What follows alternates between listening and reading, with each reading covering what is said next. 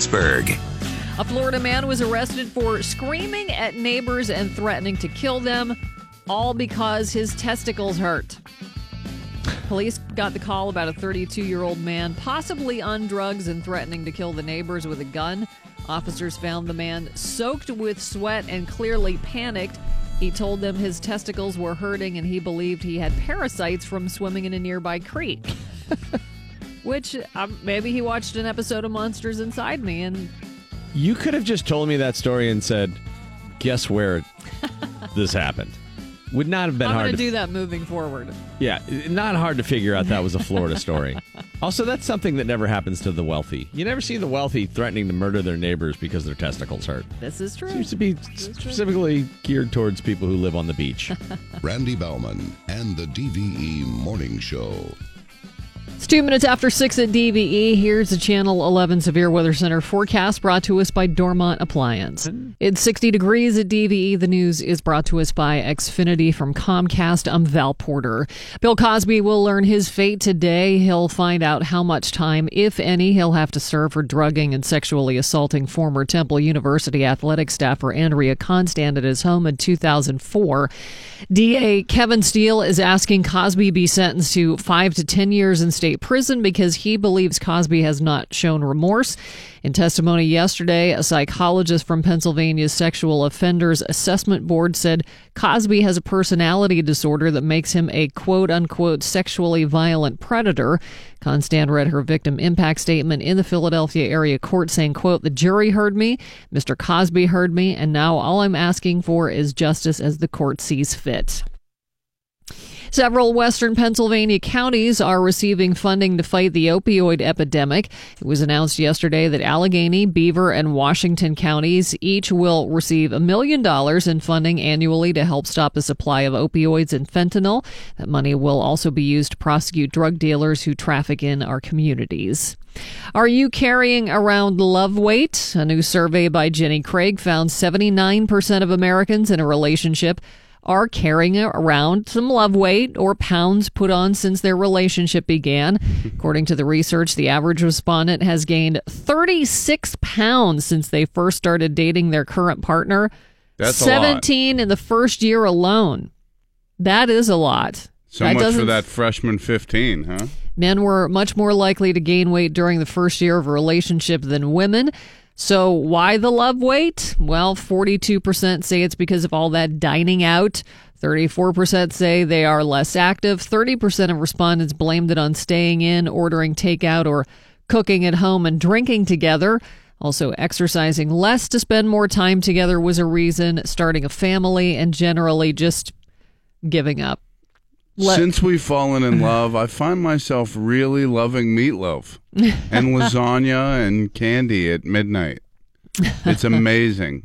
I mean, I, I, I know with kids, like I joke all the time, but I really do um, eat all their snacks. yeah, it would be hard not to.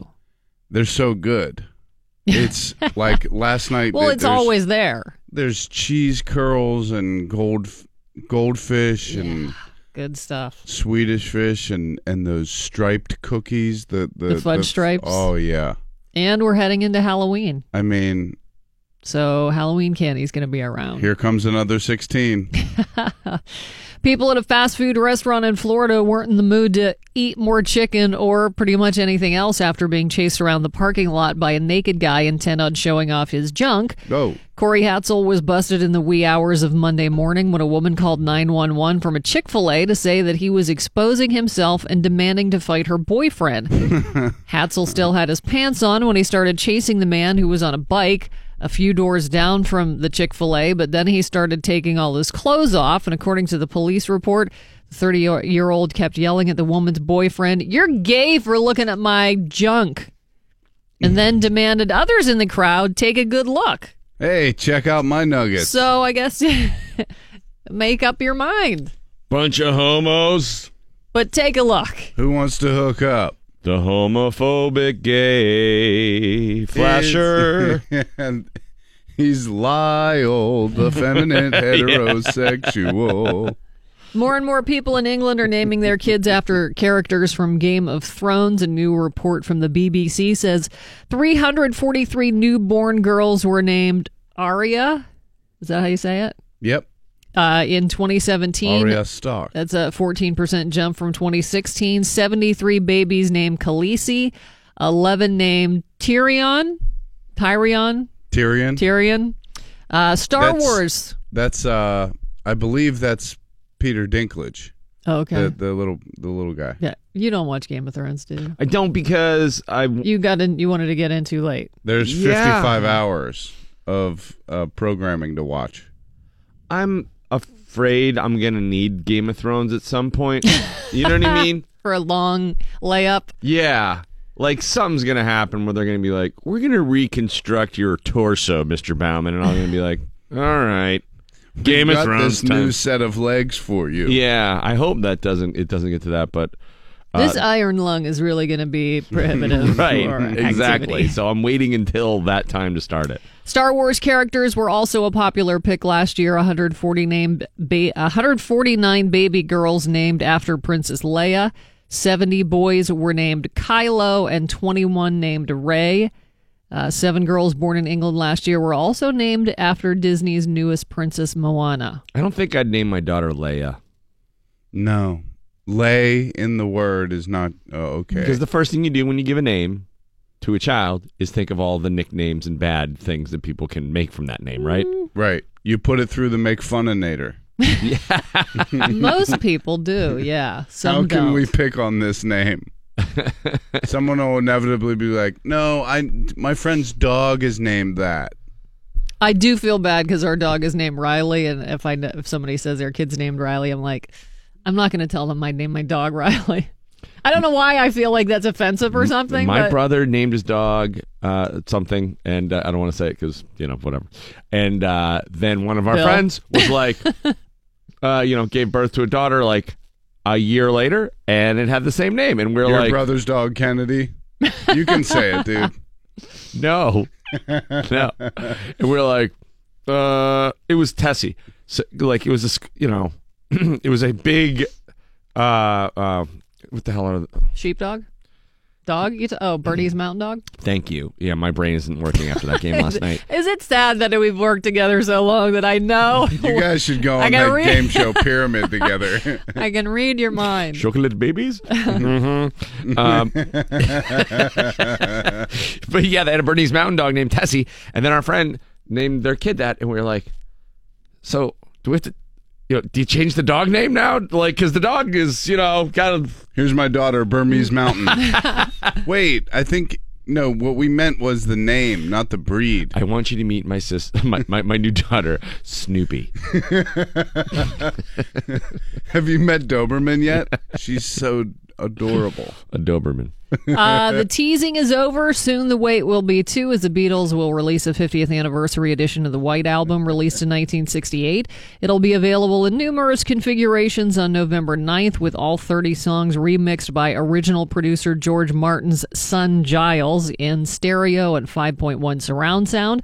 Like last year's 50th anniversary edition of Sgt. Pepper's Lonely Hearts Club Band, this release contains plenty of bonus material 27 early acoustic demos and 50 session takes most previously unreleased giles says quote in remixing the white album we've tried to bring you as close as possible to the beatles in the studio we've peeled back the layers of the glass onion with the hope of immersing old and new listeners into one of the most diverse and inspiring albums ever made end quote in addition to a two cd set vinyl and digital releases the individually numbered super deluxe version is a seven disc set with the 2018 stereo album mix, demos, 50 additional recordings, a Blu ray disc, a 164 page hardcover book with an introduction by Paul McCartney, the poster and color photos that came with the original album.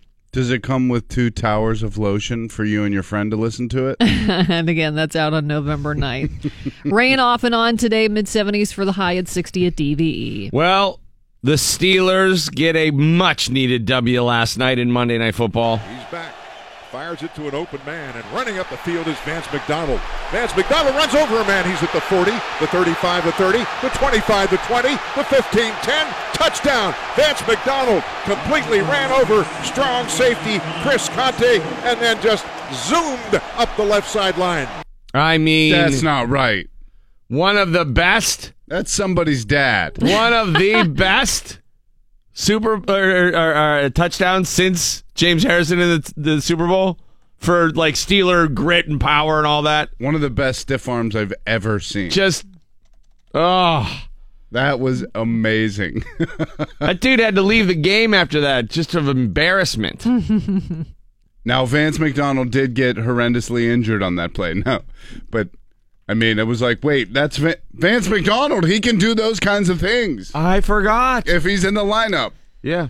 So um, the Steelers get a W last night. They hold off Fitz Magic and the uh, Tampa Bay Bucks late. Three picks in the first half. Is that right? Three? Uh, w- Yeah. Was anybody else getting super annoyed with the announcers like acting like the game was over? I'm like, it. Yes. The guy had a ball about- batted in the air for an interception. Another one that we're like, you know, we were in his face. I think it was was it McCullers was like right all over him in the end zone when he threw that pick six to Bud Oh Dupree. yeah, yeah. And it, it seemed circumstantial, unless on uh, Fitz, though he didn't look great. Ben, on the other hand, really looked good last night. A huge game for number seven, who goes uh, to lead the Steelers on to their first victory of the year. They're one one and one. Mike Prisuta flew back with the team. We'll have that uh, uh, for you. Plus, coming up, Cam Heyward on the show. Is he really going to come on today at eight forty five? Oh That's my! amazing. Good. What a, Cam what with a one of the best stand-up guy. reaction gifts of all time. Yes. that Vance McDonald stiff arm, he dropped down to a knee. What was that guy's name he ran over? Was it- Conte. yeah, Chris Conte. Yeah. Is that what it was? Oh. Well, so we'll have carry on my Heyward son, 845. Steelers get it done. Randy Bauman in the DVE morning show. The Steelers last night, Monday night football. They get a much needed win last night and some huge plays from uh, big players and some big plays from guys who finally stepped up as well. Uh, Bud Dupree with the big pick six. Patrick under center, going to play action fake. He's going to throw the pass, intercepted with the football, running to the pylon, and that's a touchdown for Bud Dupree. A Steelers special, special defensive play for the second-year man who hails from Kentucky. Let me cons- consult my notes here. Yes. He hails from the Kentucky. And Bill Hillgrove's defense, he hasn't had to call Bud Dupree's name too often. All right. Had to dust off the dossier. Mike will have your sports uh, in full post game reaction from uh, that win, which brings the Steelers to 1 1 and 1 last night. Antonio Brown gets off the schneid with a touchdown. And uh, already, he'd already had a touchdown this year. Uh, did he have one in the Browns game? I don't think he did. All right, then that's his first. He All smiles. jumps into the end zone. And uh, again, Big Ben with just an unbelievable night. But our secondary is the scariest thing this Halloween. Uh, go as the Steelers defense, frighten everyone. oh my lord, what is going on there? And how about Boswell? We gave him the money and he got the yips. He misses again last night, an extra point and a field goal, 47 yarder off Are we the gonna have a new kicker this week? no, because we No. gave guaranteed money. No. Mike will have the full report coming up. Guess what? Another night game, foul. Steelers Ravens this Ugh. Sunday.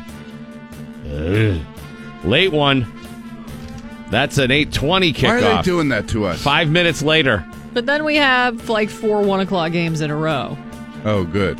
Oh, we need this and win. then two eight twenty games in a row.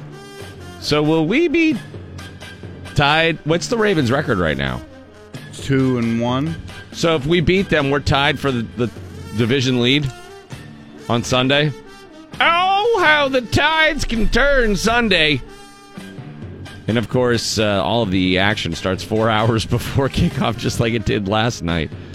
Mike's uh, full report when we come back. Gene Steratore with Zebra Talk, 745.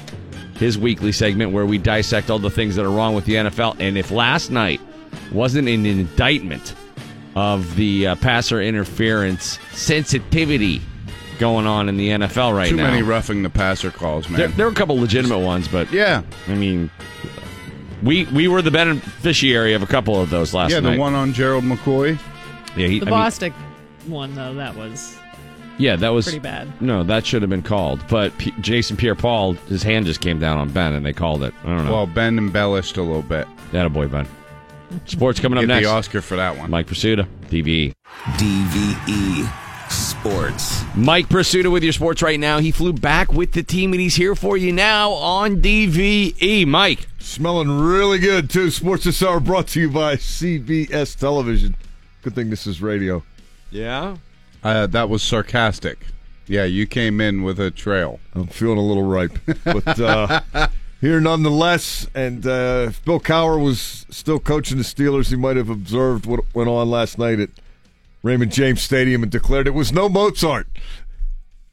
Because it wasn't much to look at. That's what Cowher used to say. Going for the audio reference. Uh, it was not uh, a thing of beauty. It was not uh, a clinical performance, but it was Steelers 30, Buccaneers 27. And that's what the Steelers wanted. That's what the Steelers needed. That's what the Steelers had to have. Here's linebacker Vince Williams. We needed it drastically. We got it too. Drastically. Wasn't uh, a mathematical must have, but 0 2 and 1 would have been bad. You know, Agreed. dogs and cats living together, mass hysteria. Optically, not good if you start the season without a win in the first three weeks. Morale, very low. With all of the soap opera stuff they had going on outside of the lines, Mike, a loss last night could have proved fatal. And instead, they're 1 1 and 1. The Bengals are 2 and 1. The Ravens are 2 and 1. And the Browns are 1 1 and 1. So the whole division is within a half game of one another. And it's anybody's show. The Some Bra- things to look forward to, some th- like some real bright spots, some things to still be concerned about. Yeah, well, I think you saw a little bit, um, and uh, thank the Buccaneers, by the way, for not playing DeSean Jackson in the first half. I don't know what was up with that. What was up with that? I, I just No said I don't know what was up with that. Uh, what was up with that? That helped. Uh, the offense uh, got it done in the first half, and the defense got kind of pushed around at times and scorched at other times, but was able to make those impactful plays we've been talking about. Hey, Opportunistic. give up 50 or 60 yards on a drive, but get a pick in the red zone, and it, it makes a big difference. Uh, Joe Haden knows there's a lot to correct, but there's also much to be thankful for. We're gonna go look at the film, um, but the biggest thing was no matter what happened, just leave me here with a W. The biggest thing was his return to the lineup for that secondary. I mean, he was all Yeah. over the field. They only gave up 411 passing yards. Oh God! What an improvement! Joe. Haden back. Can you imagine what they would have had without him? Um, Jeez. but a lot of those impactful plays. It wasn't just the picks. There were sacks that uh, Chickillo had. A, Anthony Chickillo had a sack that pushed Tampa out of field goal range early. Joe Haden made a diving pass defense in the end zone that forced a field goal. Yes. rather than surrendered a touchdown. Just little things that uh, when you get in these, you know, make it take it kind of games, which a lot of games in the NFL are like now. Uh, you know, three instead of seven is big. Nothing instead of three is big. Seven uh, for your team because you gave it a short field. Stuff's huge. Cam Heyward knows. We got to be opportunistic. Um, we got our hands on a couple of their uh, a couple batted balls, and then um, we got a touchdown out of it. We got uh, field position. We kept them off the board in that situation, uh, and that's what you got to do versus a good team. Yeah, it was uh, crazy. The Steelers started Coty Sensabaugh over Artie Burns, but they wound up playing Burns and Sensabaugh. It was an every two series rotation. Right. They didn't have Morgan Burnett, so you saw a lot of uh, Nat Berhe, number 31, in the sub package stuff. You saw Terrell Edmunds starting at strong safety because Morgan Burnett was not dressed. You saw Matt Feiler starting at right tackle in place of Marcus Gilbert. BJ Finney was still starting at right guard in place of Dave DeCastro. That was the one that was scaring me going into it last night. And although there were times where Ben was uh, moving around a little bit, they were uh, they upheld the the line there a little better than uh, I I worried they might not be able to. They did. If you have to uh, have offensive line injuries, this was the team to have them against Tampa because the Buccaneers don't rush the passer very well. Even though McCoy is a real good player, Gerald McCoy, number ninety-three, and uh, Jason Pierre-Paul has made some plays over the years. They just don't rush the passer well. Uh, they don't cover very well either, and uh, the Steelers exploited that for the first two quarters. uh, and they got it done. Uh, the end of the game got a little dicey. Thirty to ten became thirty to twenty-seven, and the Buccaneers had the ball, but the defense closed it out, and then the offense ran out the clock. Here's uh, Ben Roethlisberger talking about the collective effort. That's that's huge. I thought our defense played awesome tonight, creating turnovers, giving us some short field, um, making some stops. It, it was fun to, to get them involved tonight. I, I told the team afterwards that was a total team win, um, all the phases, and uh, that's what Steeler football is about. Now, unless you think he's selling that a little hard, uh, you know the defense played awesome tonight. And did I mention the defense gave up 411 passing yards? You did. Those timely plays mean everything. Uh, there are a lot of games like that. Now, I don't know if you guys caught any of New Orleans, Atlanta on Sunday. Um, I know Matt Ryan threw a ton of touchdown passes and lost. Five. Drew Brees threw three and ran for one and won. Uh, the Saints beat him in overtime 37 30. But it was one of those games when you get two good quarterbacks, two good offenses together – there aren't going to be a lot of stops anymore. There just aren't. It's hard to play pass defense. It's hard to rush the quarterback and actually hit him. Five rushing the pa- or roughing the passer penalties last night. Uh, I think four roughing the passer and one Bostic. Uh, that was on a run. I think that was just a helmet to helmet. Um, but yeah, it was. Uh, and and then you, did you see the Clay Matthews Yeah. incident? Yep. In in Washington, uh, I think this. We were kicking this around on the pregame show. I think this has to evolve the way the catch rule did last year. And I'll be curious to get uh, Gene Steratore's opinion on this today.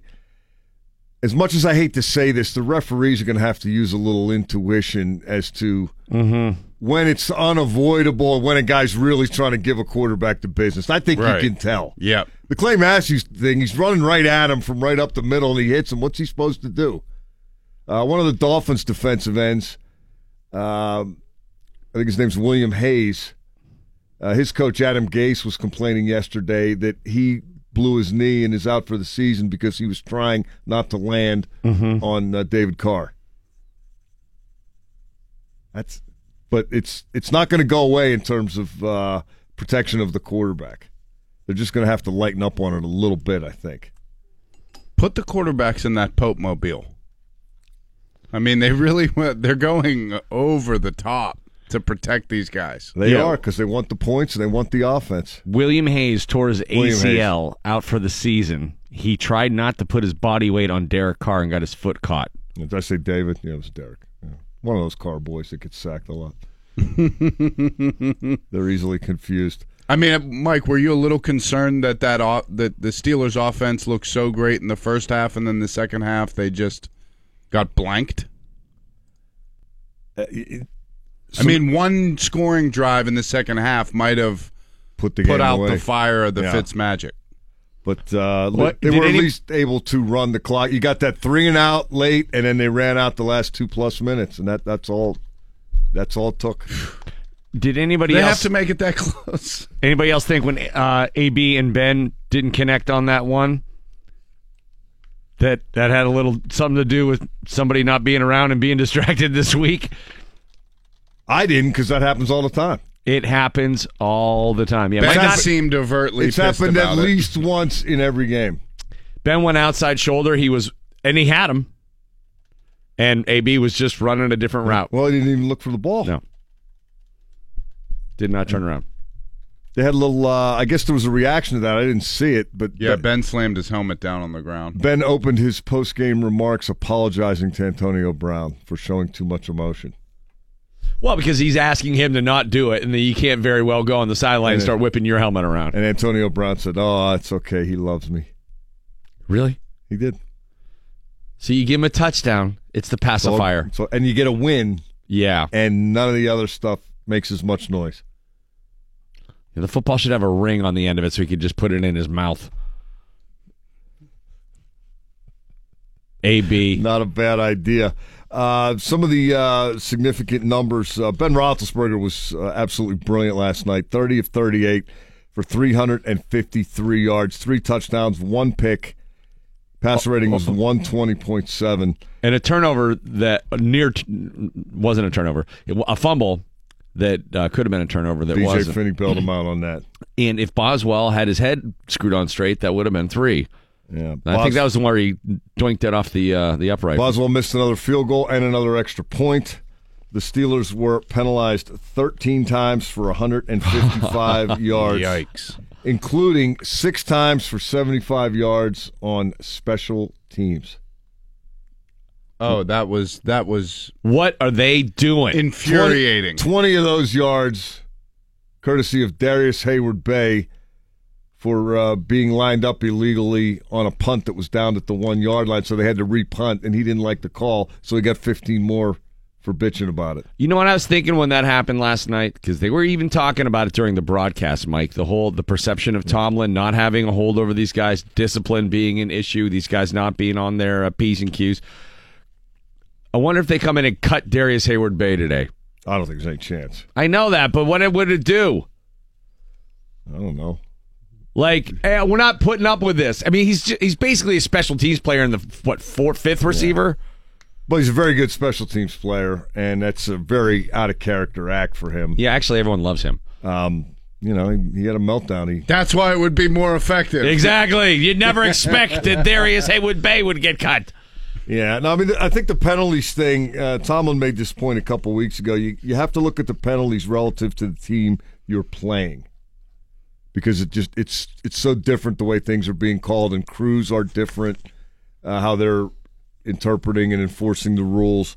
Steelers had 13 penalties. Bucks had nine.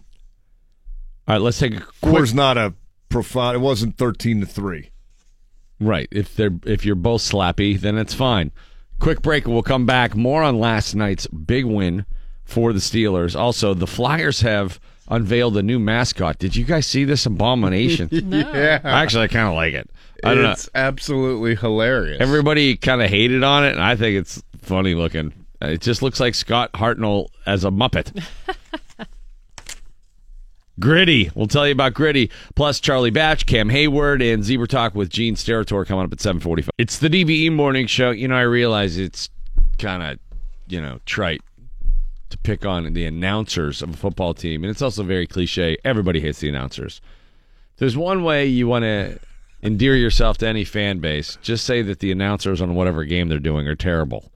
And watch the likes rack up on social media. Who are these clowns in the broadcast booth? Give me a break. Hashtag where's Cosell? Well, Who's that booger in the crane?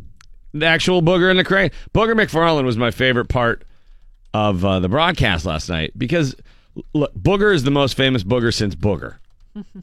I agree. Yeah, uh, the original booger from Revenge of the Nerds, very a, a big booger uh, as boogers go.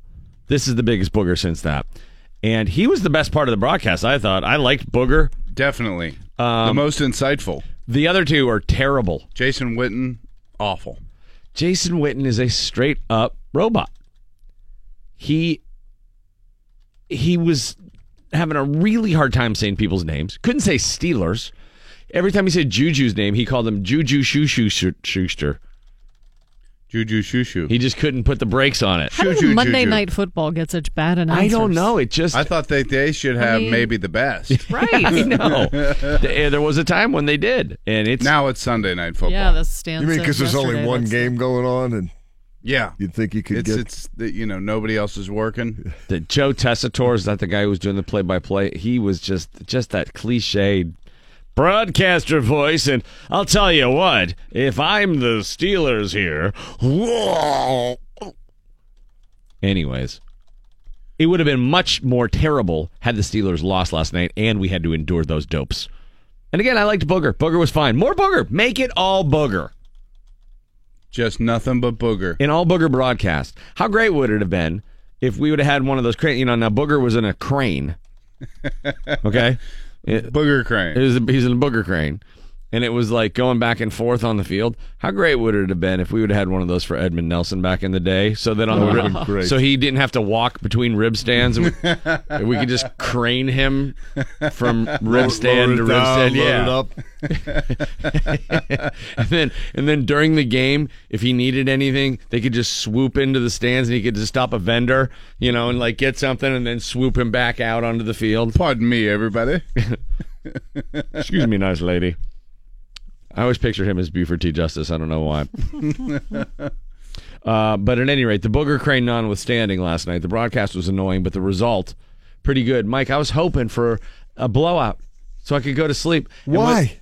Because I want to go to sleep. Because I want to go to sleep. But you'd seen them play before this year, correct? I didn't think there was gonna be. You a saw the of- Kansas City game, right? Yeah, I was there. You heard of Mike Evans, right? I know. Six five, and he runs like a deer. I was looking up to Sean Jackson. No word why he didn't play in the first half yet. I I can't find anything. There was a uh, that was a Crawford first half. I felt like the game got pretty out of hand. But And again- I, I was I was pleased. Yeah, when they they held them to a field goal late, and then Roethlisberger drove them down, and the Steelers got a touchdown right at the end of the second quarter, and it was thirty to ten, and you felt like okay, it's close to being over, but with this team, it never really is. no, but uh, uh, again, t- to harp on the announcers, they were acting like the game was over, and they the whole discussion. This is with like two minutes left in the fir- in the second quarter.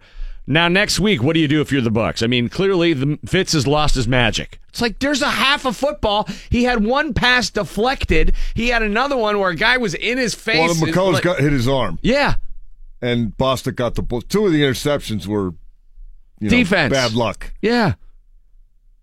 And also, and some of his dropped a touchdown and fumbled. Right. Some of his guys dropped balls, and they were acting like, well, this is clearly next week they have to go to Winston. And I'm like, this is- game is not over, and you're not watching the same one that I'm watching. Even though it was 30 to 10, I don't think if you were really watching that game, you thought, oh, the Steelers are mopping them up. No, no, I would agree. And I, I, you know, Fitzpatrick has not been great for his career, but he's lasted a long time. He's he's played for seven different teams, which suggests he's just a guy that bounces around. But he has started for every one of them, so he's got something on the ball. Now he's got these receivers. I mean, DeSean Jackson's an incredible deep threat, and Mike Evans is he's six five and he can run. And the tight end Howard is good. That's why they never run the ball. They don't need to. They run the ball once in a while to rest their receivers. Well, everybody was saying last night, imagine them with Lev Bell. Maybe they should be the team to go hardcore for Lev.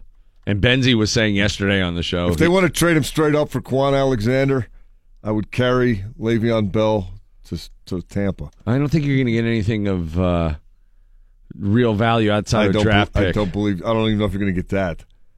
Who wants a headache they can't sign? On a fat guy, also. The guy that's not going to really give you anything this year, apparently. He. It looks like he resigned himself to not playing football this year Maybe. because he. Is did- he hanging out with Eddie Lacy down there? Just spaghetti dinner in it? I mean, he looks big. Did he get the Olive, Olive Garden pasta pass? Maybe he wants to be a tight end. Could re- reset the market for those guys. He looks like he wants to play nose tackle. It's going to be hard to get paid for three different positions if you're just a nose tackle. That's true. what if you take up three positions though? Switzer on, on the plane. Switzer, he was in the backfield again last night. Ryan Switzer, They're right gonna- away. Gonna have to pay him as a receiver, a running back, and a return guy. That guy's gonna get really I think it- expensive. I Hey, think I like do that guy. Yeah, uh, If he's on likes the him. if he's on the Patriots, he's the next next uh, Wes Welker. Oh yeah, there's no doubt. It, Steeler fans get like alternately annoyed and excited by him. If he doesn't do anything big, I get him out of the backfield. What are we doing there? But he gets one return where he goes three yards further than uh, you know. Well, they're working on this used to. this backfield thing. They're fascinated with it. I, I do recall thinking, "Boy, this is stupid." When they were lining them up, Yes. right, right before they threw him the touchdown pass. Right. All right. But maybe in close is where he can do some damage. I think that was from the one yard line, and I thought, all right, I know nobody runs the ball anymore, but maybe this would be a good time to put Roosevelt Nix in and James Conner in, and And they went spread. number seventy six is eligible in, and just push them out of the way because they're not the eighty five Bears. right. But no, They ran the spread offense. He Yeah. had a touchdown to Juju and he dropped it, and then uh, hit uh, uh, uh, what's his name, Swiffer. Swift Switzer, on the next play. How many Yinzers are calling him Swiffer? Oh, dude. Come on, get Swiffer in there. I just I want I was trying He'll to clean it up. guess what were the percentage of Yinzer households yelling undisciplined last night. Oh my God, the penalties just were racking up. Tomlin's every gotta every go. single kickoff. They're undisciplined. Yeah. That was the other thing we couldn't believe in the press box was that the Buccaneers kept kicking the ball out of the back of the end zone on kickoffs. We couldn't understand why they weren't just popping it up and making the Steelers return it so they would get the inevitable penalty and start at the eight yard line. They're incapable of doing anything without drawing a penalty on special teams or almost anywhere else. You worried about the kicker? Uh, I, I wasn't until last night, and it was the extra point that did it. I mean, you're from the kicking bombers. You hit a couple posts, you're right there, right? Yeah, we're I not mean, the is Gogolax. I mean, it- well, relative to us, you are. I just think that extra point uh, is shows you trouble. It was also an ugly field last night. Those guys all had to shorten up. It was it was muddy down there. Yeah, just ask Booger. He'll tell you. But I he mean, pounded. He, pounded blasted that the- forty-seven yeah, yarder. that was well up the upright. pounded it. But hit the upright. I mean, I would Guys, be it's more. muddy on the field. Mud is flying up in the air that was- every single time they went to Tremendously wet. Did Guys, that come up? I don't know No. if you can see this on the broadcast, but it is muddy down here. Or did it rain before the game for about Right. half an Yeah, hour? I- poured. if he was if he was duck hooking him, then I'd say you'd probably have a problem. And he's some, he- he- you know, he's in his own head. And yeah. But he's just I mean, leaving it looks it like he's hitting little it bit. well. He's just not Cr- he's quite crushing making it. it. Yeah. That extra point was no bueno. That was like, uh oh, Houston, we've we've got a big ass problem. what about the punter? He, He- had a pretty had a- good night I last night. he had a better night. I mean, in terms of Job directional on the punting, line. that stupid penalty that Darrius Heyward-Bey's That took, was unfortunate. They had him on the two yard line. Maybe the one. Val's got news next. Uh, well, of course, it is uh, Halloween time. We're going to talk about the most popular candies, and we're going to talk about Ozzy and Sharon Osbourne's sex life. Oh, good. Thank God. It seems I, I feel angry about last night's game, and it's because the Steelers made me stay up all night and, and to watch that. Randall, think how you'd feel if they had lost. they almost did. Oh. Little quick pop to the right flat. Outrunning a man inside the 15, the 20, the 10 is Antonio Brown, and that's a 28 yard touchdown. What a move he put on the defender, and he was gone. Yeah, AB gets back into the swing of things last night, and the Steelers emerge victorious from Tampa in All a well. shootout, thirty to twenty-seven. They tried to give the game back to them. Super Bowl is back on. They tried. they, they possessed the ball the whole second half. The Bucks did. You know, I think the Steelers had it three times, and one of them was a long drive, like six minutes, that ended in Boswell missing that field goal. I was worried early. Whoa, Yeah, me too. I was worried late. So those I was worried early and late, And a little and in a little in the middle. Just a little. Vance McDonald, though, with my favorite touchdown oh my uh, God! for the Steelers since Ugh. Definitely of and- the year. Well, since Antonio Brown, you know, reaching over the goal line, The stretch. yeah, That's a highlight reel. just because he completely just stomped all over that dude. Oh my god, That's Chris Conte. He, he like slammed him by his face. Just That's somebody's dad. You know, that guy's somebody's brother. He's back. Fires it to an open man, and running up the field is Vance McDonald. Vance McDonald runs over a man. He's at the 40, the 35, the 30, the 25, the 20, the 15, 10. Touchdown. Vance McDonald completely ran over strong safety Chris Conte and then just zoomed up the left sideline. He threw him down one-handed, That was echoes of beast mode. straight up, Marshawn Lynch style. There, he is a big dude. he's huge. Yeah, Really I Haven't tall. seen him out there on the field too much. I was worried the Steelers were going to blow it last night. They tried. But yeah, almost choked up a twenty-point lead. Well, you could understand that this season. Boswell Yes, with another tough night. But the defense was horrible and good. And that's what our defense is this year. Yes. they are horrible and good. They make With a question plays. mark. It's like they took our defense from last year, made it worse, but added a couple of turnovers to make up for it. yeah. Something happened last night. Fitzpatrick, you know, some bad bounces, uh, some uh, lap The Steelers lapses got in to him protection. too, man. Yeah. I mean, give credit to the pressure that they brought. Well, I think Keith Butler figured out. Well, if we bring the house at this, uh, it Fitzpatrick. You know, that's the one thing that rattles him, and they weren't keeping him protected too well. The Steelers were in his face all night. He he made some big throws, and he was about an inch away from getting drilled. Yeah, the fancy blitzes are where they confused everybody. He's like, all right, just everybody go then. We're like, all right, boss, we understand that. Yeah, even Anthony Chickillo get, got in on it last He's night. He's back. Has time. Now he doesn't. And he is hit and sacked back outside the 35. Anthony Chickillo. He hasn't worked on a sack dance. No, no sack dance from Chickillo. Well, League wide, there are some bad celebration dances Yeah. that needs to be worked on. Yep. I'm just saying. AB was on Dancing with the Stars and has some of the worst end zone dances ever. You know, the NFL got rid of that celebration penalty, or at least amended it. And then, you know, none of these guys are like, oh, well, it's no fun if It's you not let us fun do anymore. it. Yeah.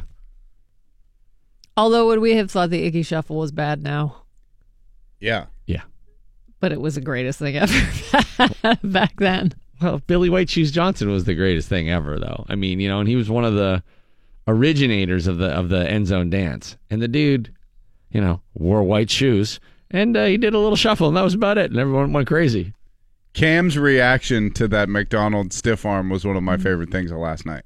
We're going to talk to Cam Heyward coming up 845 this morning. Also, uh, Zebra Talk with Gene Steratore 745. The NFL's got a real problem with roughing the passer. Yeah, they do. Real problem. They have to fix this toot sweet. Charlie Batch uh, coming up 815 as well. We'll talk with uh, Chuck about last night's Steeler victory. They're 1 1 and 1 with the Ravens Yeah. Coming into town this Sunday night, and that will be for first place in the division. We could be a three way tie. Assuming Cleveland wins again. So wait a minute. Baltimore's two and one. Mm-hmm. So if we beat them, we're ahead of them because we don't. They No, would have two have losses. Oh, because they will have two Yeah. losses. The yes. only thing that matters is the win and loss column. You're right. Yeah, you're right. Uh, I'm afraid of the Browns. The Browns are the team that scares me now. I think they could win the division. Their defense is pretty good, and Baker Mayfield makes some big time plays. You don't think Baker Mayfield would have ran all over the Steelers last night? He's the starting quarterback now, so we're gonna see that. That's they came out and named him starting quarterback. Yeah, I know.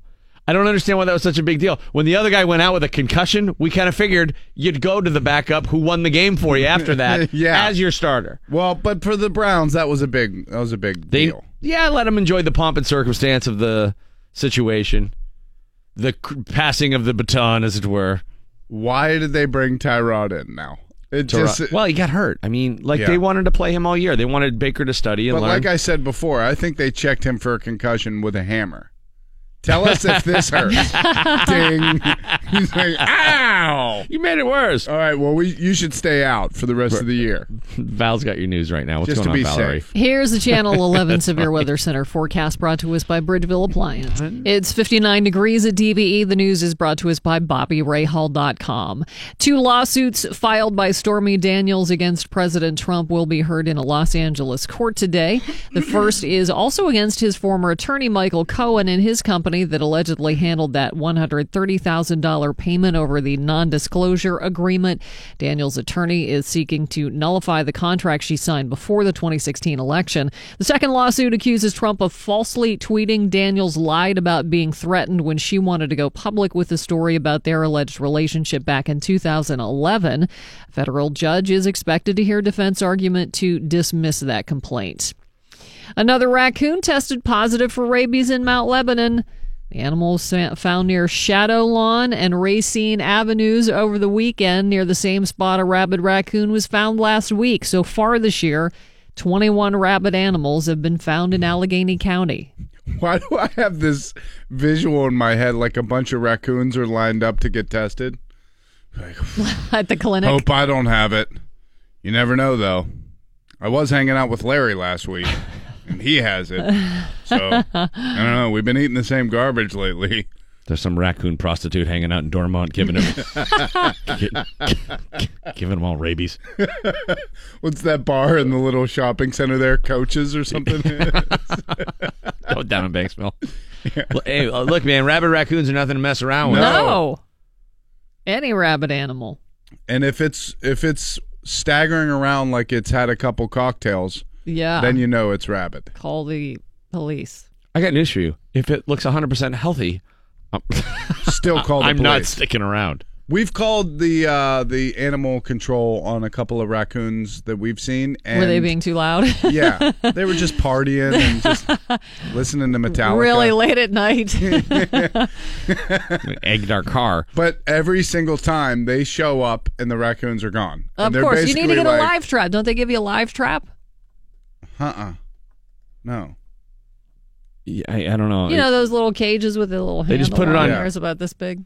they put it on you.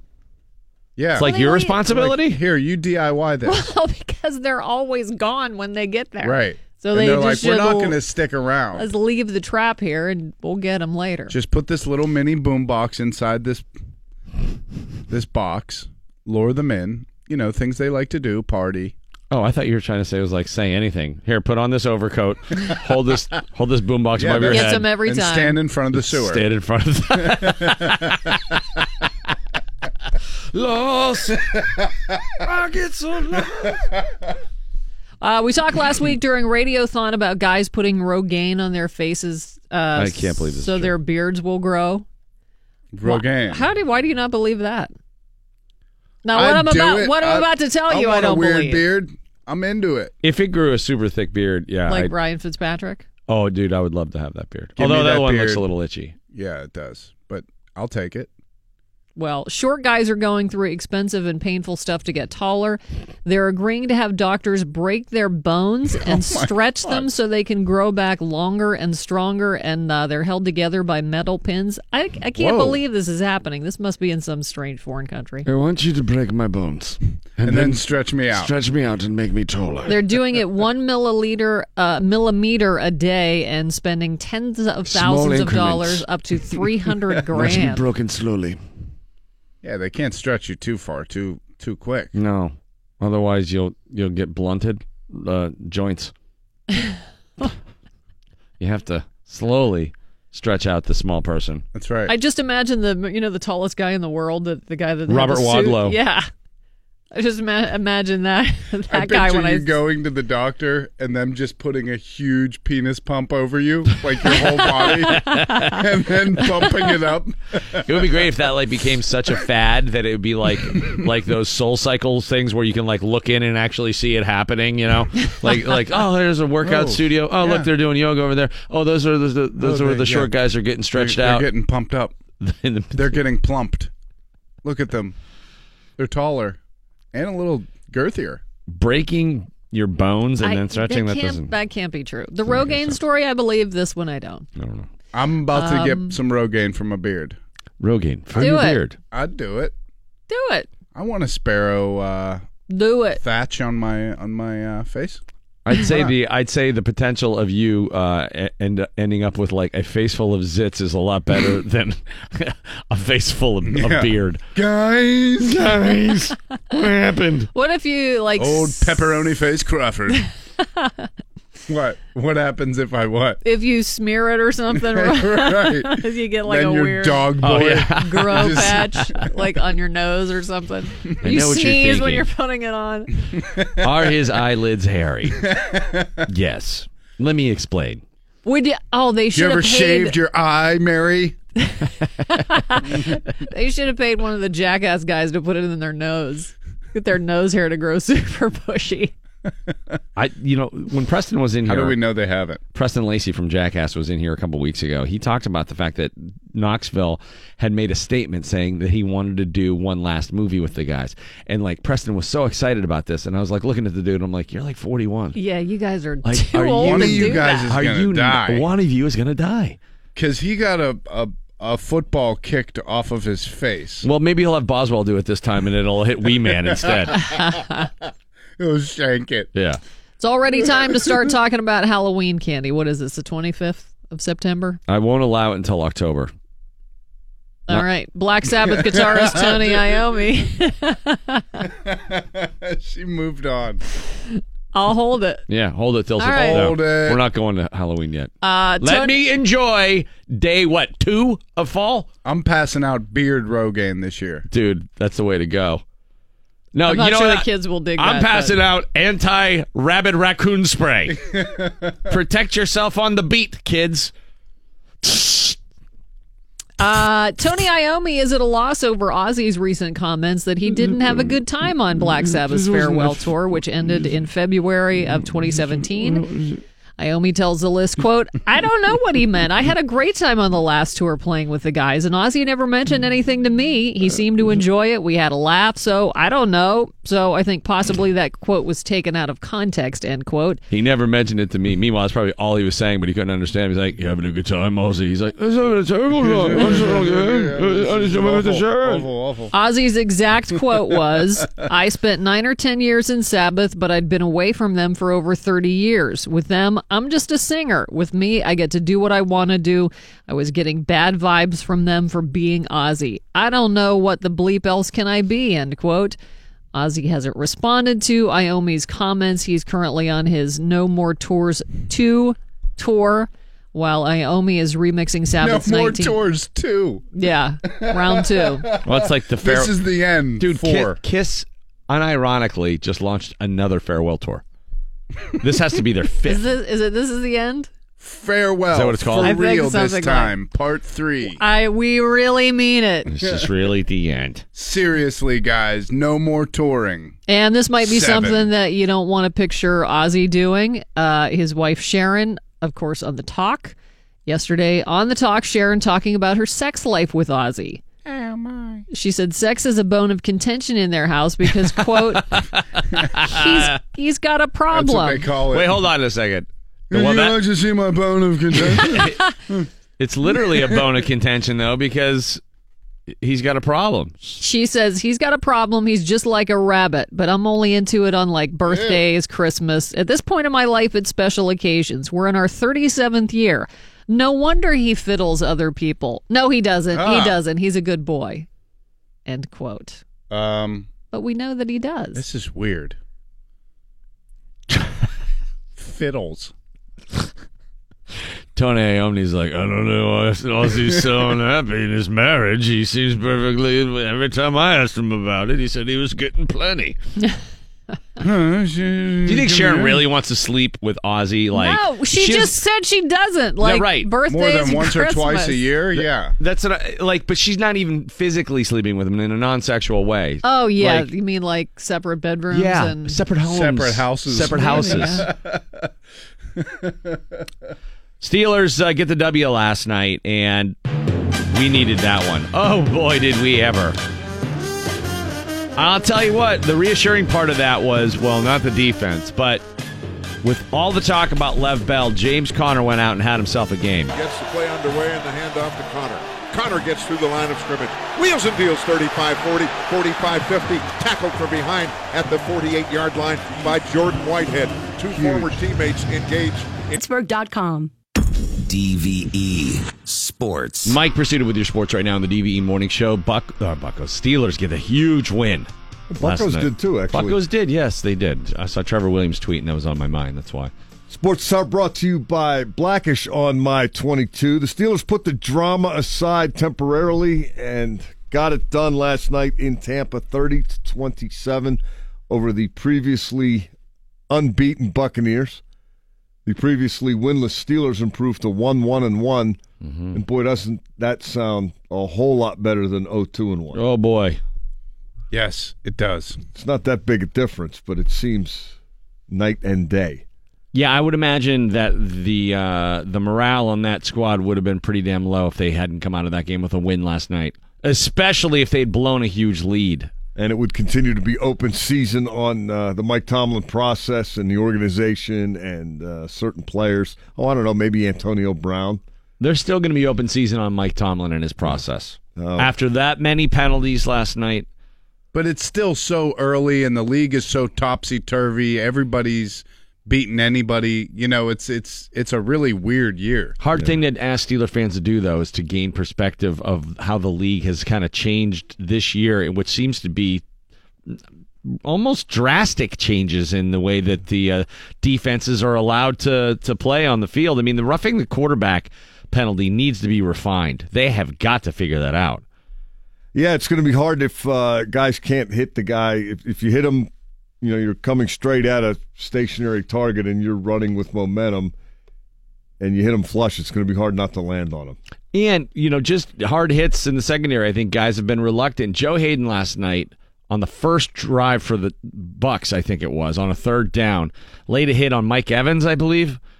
It might have been Goodwin. All right. One of the one of the two tall dudes they got. Separated him from the ball. Great hit. Yeah, and I mean, it was picture perfect, but it's hard for guys to do that a lot of times. I, I think in the heat of it, it's tough to have all that awareness. The flags have been flying in the early going. Uh, of course, the Steelers have uh, plenty of drama without talking about penalties and calls and the enforcement of rules. But uh, it's amazing how that stuff goes away when you win. Again, at least temporarily. Here's Antonio Brown. Well, football is our game. You know, uh, you know, with that game, it always come distractions. Uh, but uh, our business is winning. You know, winning is our business. Uh, we know we don't when we don't win, it's to be the distractions in the midst in the midst of playing football. Uh, we got a bunch of guys that try to quiet out the noise, uh, ride together, and uh, come out and fight, fight hard together. And uh, that's what we got to continue to do. Uh, when you win, everything's down to the rug. When you lose, you know it's going to be more distractions, uh, more negativity to try to divide us. Uh, but we got to stay together and uh, continue to find ways to take care of business. Yeah, when he started that off, I thought he was going to rhyme. Football is our game. AB is my name. Ben threw it to me, though Juju outdrew me. And not showing up for work is lame.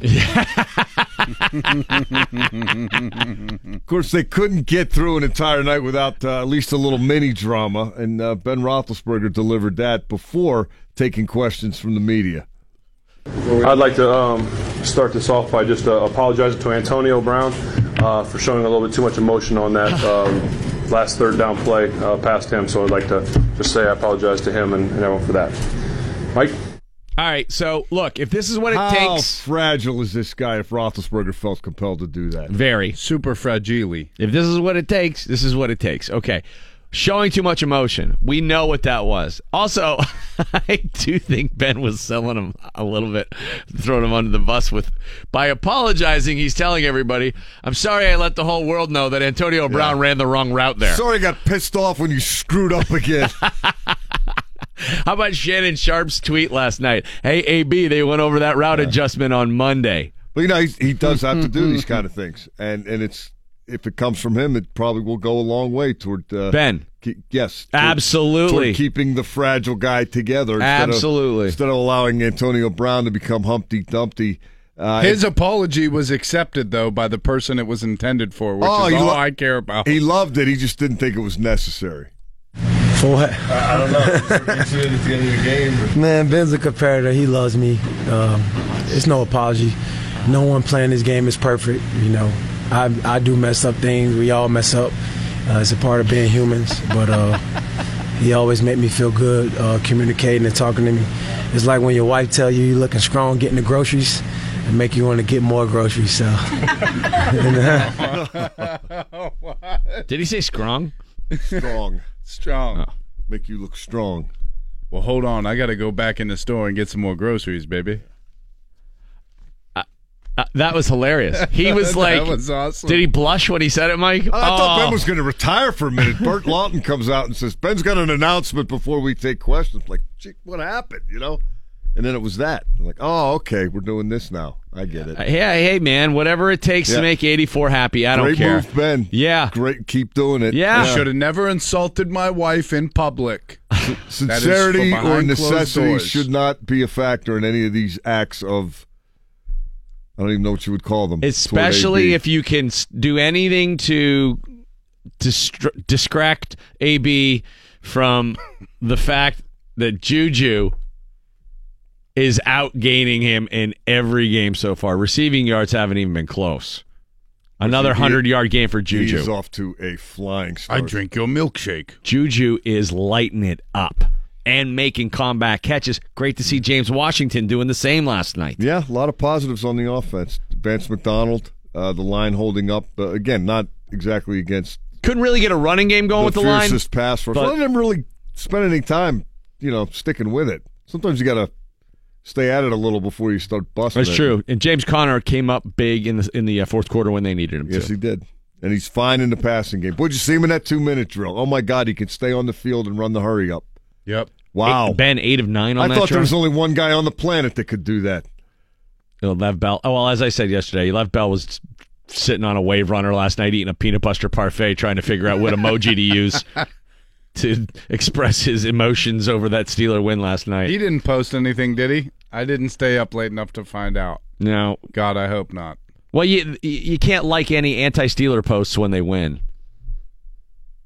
True when we that. come back, Zebra Talk with Gene Steratore, the one and only, and there's a lot to talk about with what's going on in the NFL right now. Charlie Batch, 815, and then Cam Heyward, fresh off of last night's win, will join us at 845 here on DV. Responsibly. It is Randy Bauman and the DVE Morning Show, your home of the Pittsburgh Steelers, 102.5 DVE. Time for Zebra Talk right now with uh, our friend Gene Steratore, brought to you by Huvis Auto and Truck Supply. Gene, good morning. How are you? Good morning, everyone. How are you guys doing? Well, doing much better after a Steelers win last night made us think that it's possible for this season to uh, turn out a little better than we were worrying it might. But uh, one one and one has a much better ring than 0-2 and one. But the one resounding commonality amongst these games this weekend seems to be the over uh, use of this roughing the penalty or roughing the passer call. The penalty and the interpretation of it uh, seems to be pretty strict right now. Once again, Clay Matthews falls victim to what seems to be an improper uh, implementation of this rule. Can you comment on that one?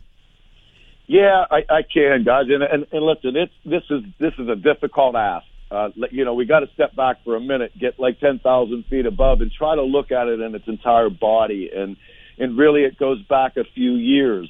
And I think if we look at all of the the tweaks and the additions to the criteria with roughing the passer, all of them do fall in a good category of protecting this player who's really the only stationary player on the field that's getting hit, you know, let's face it, by, you know, 280, 320 pound men.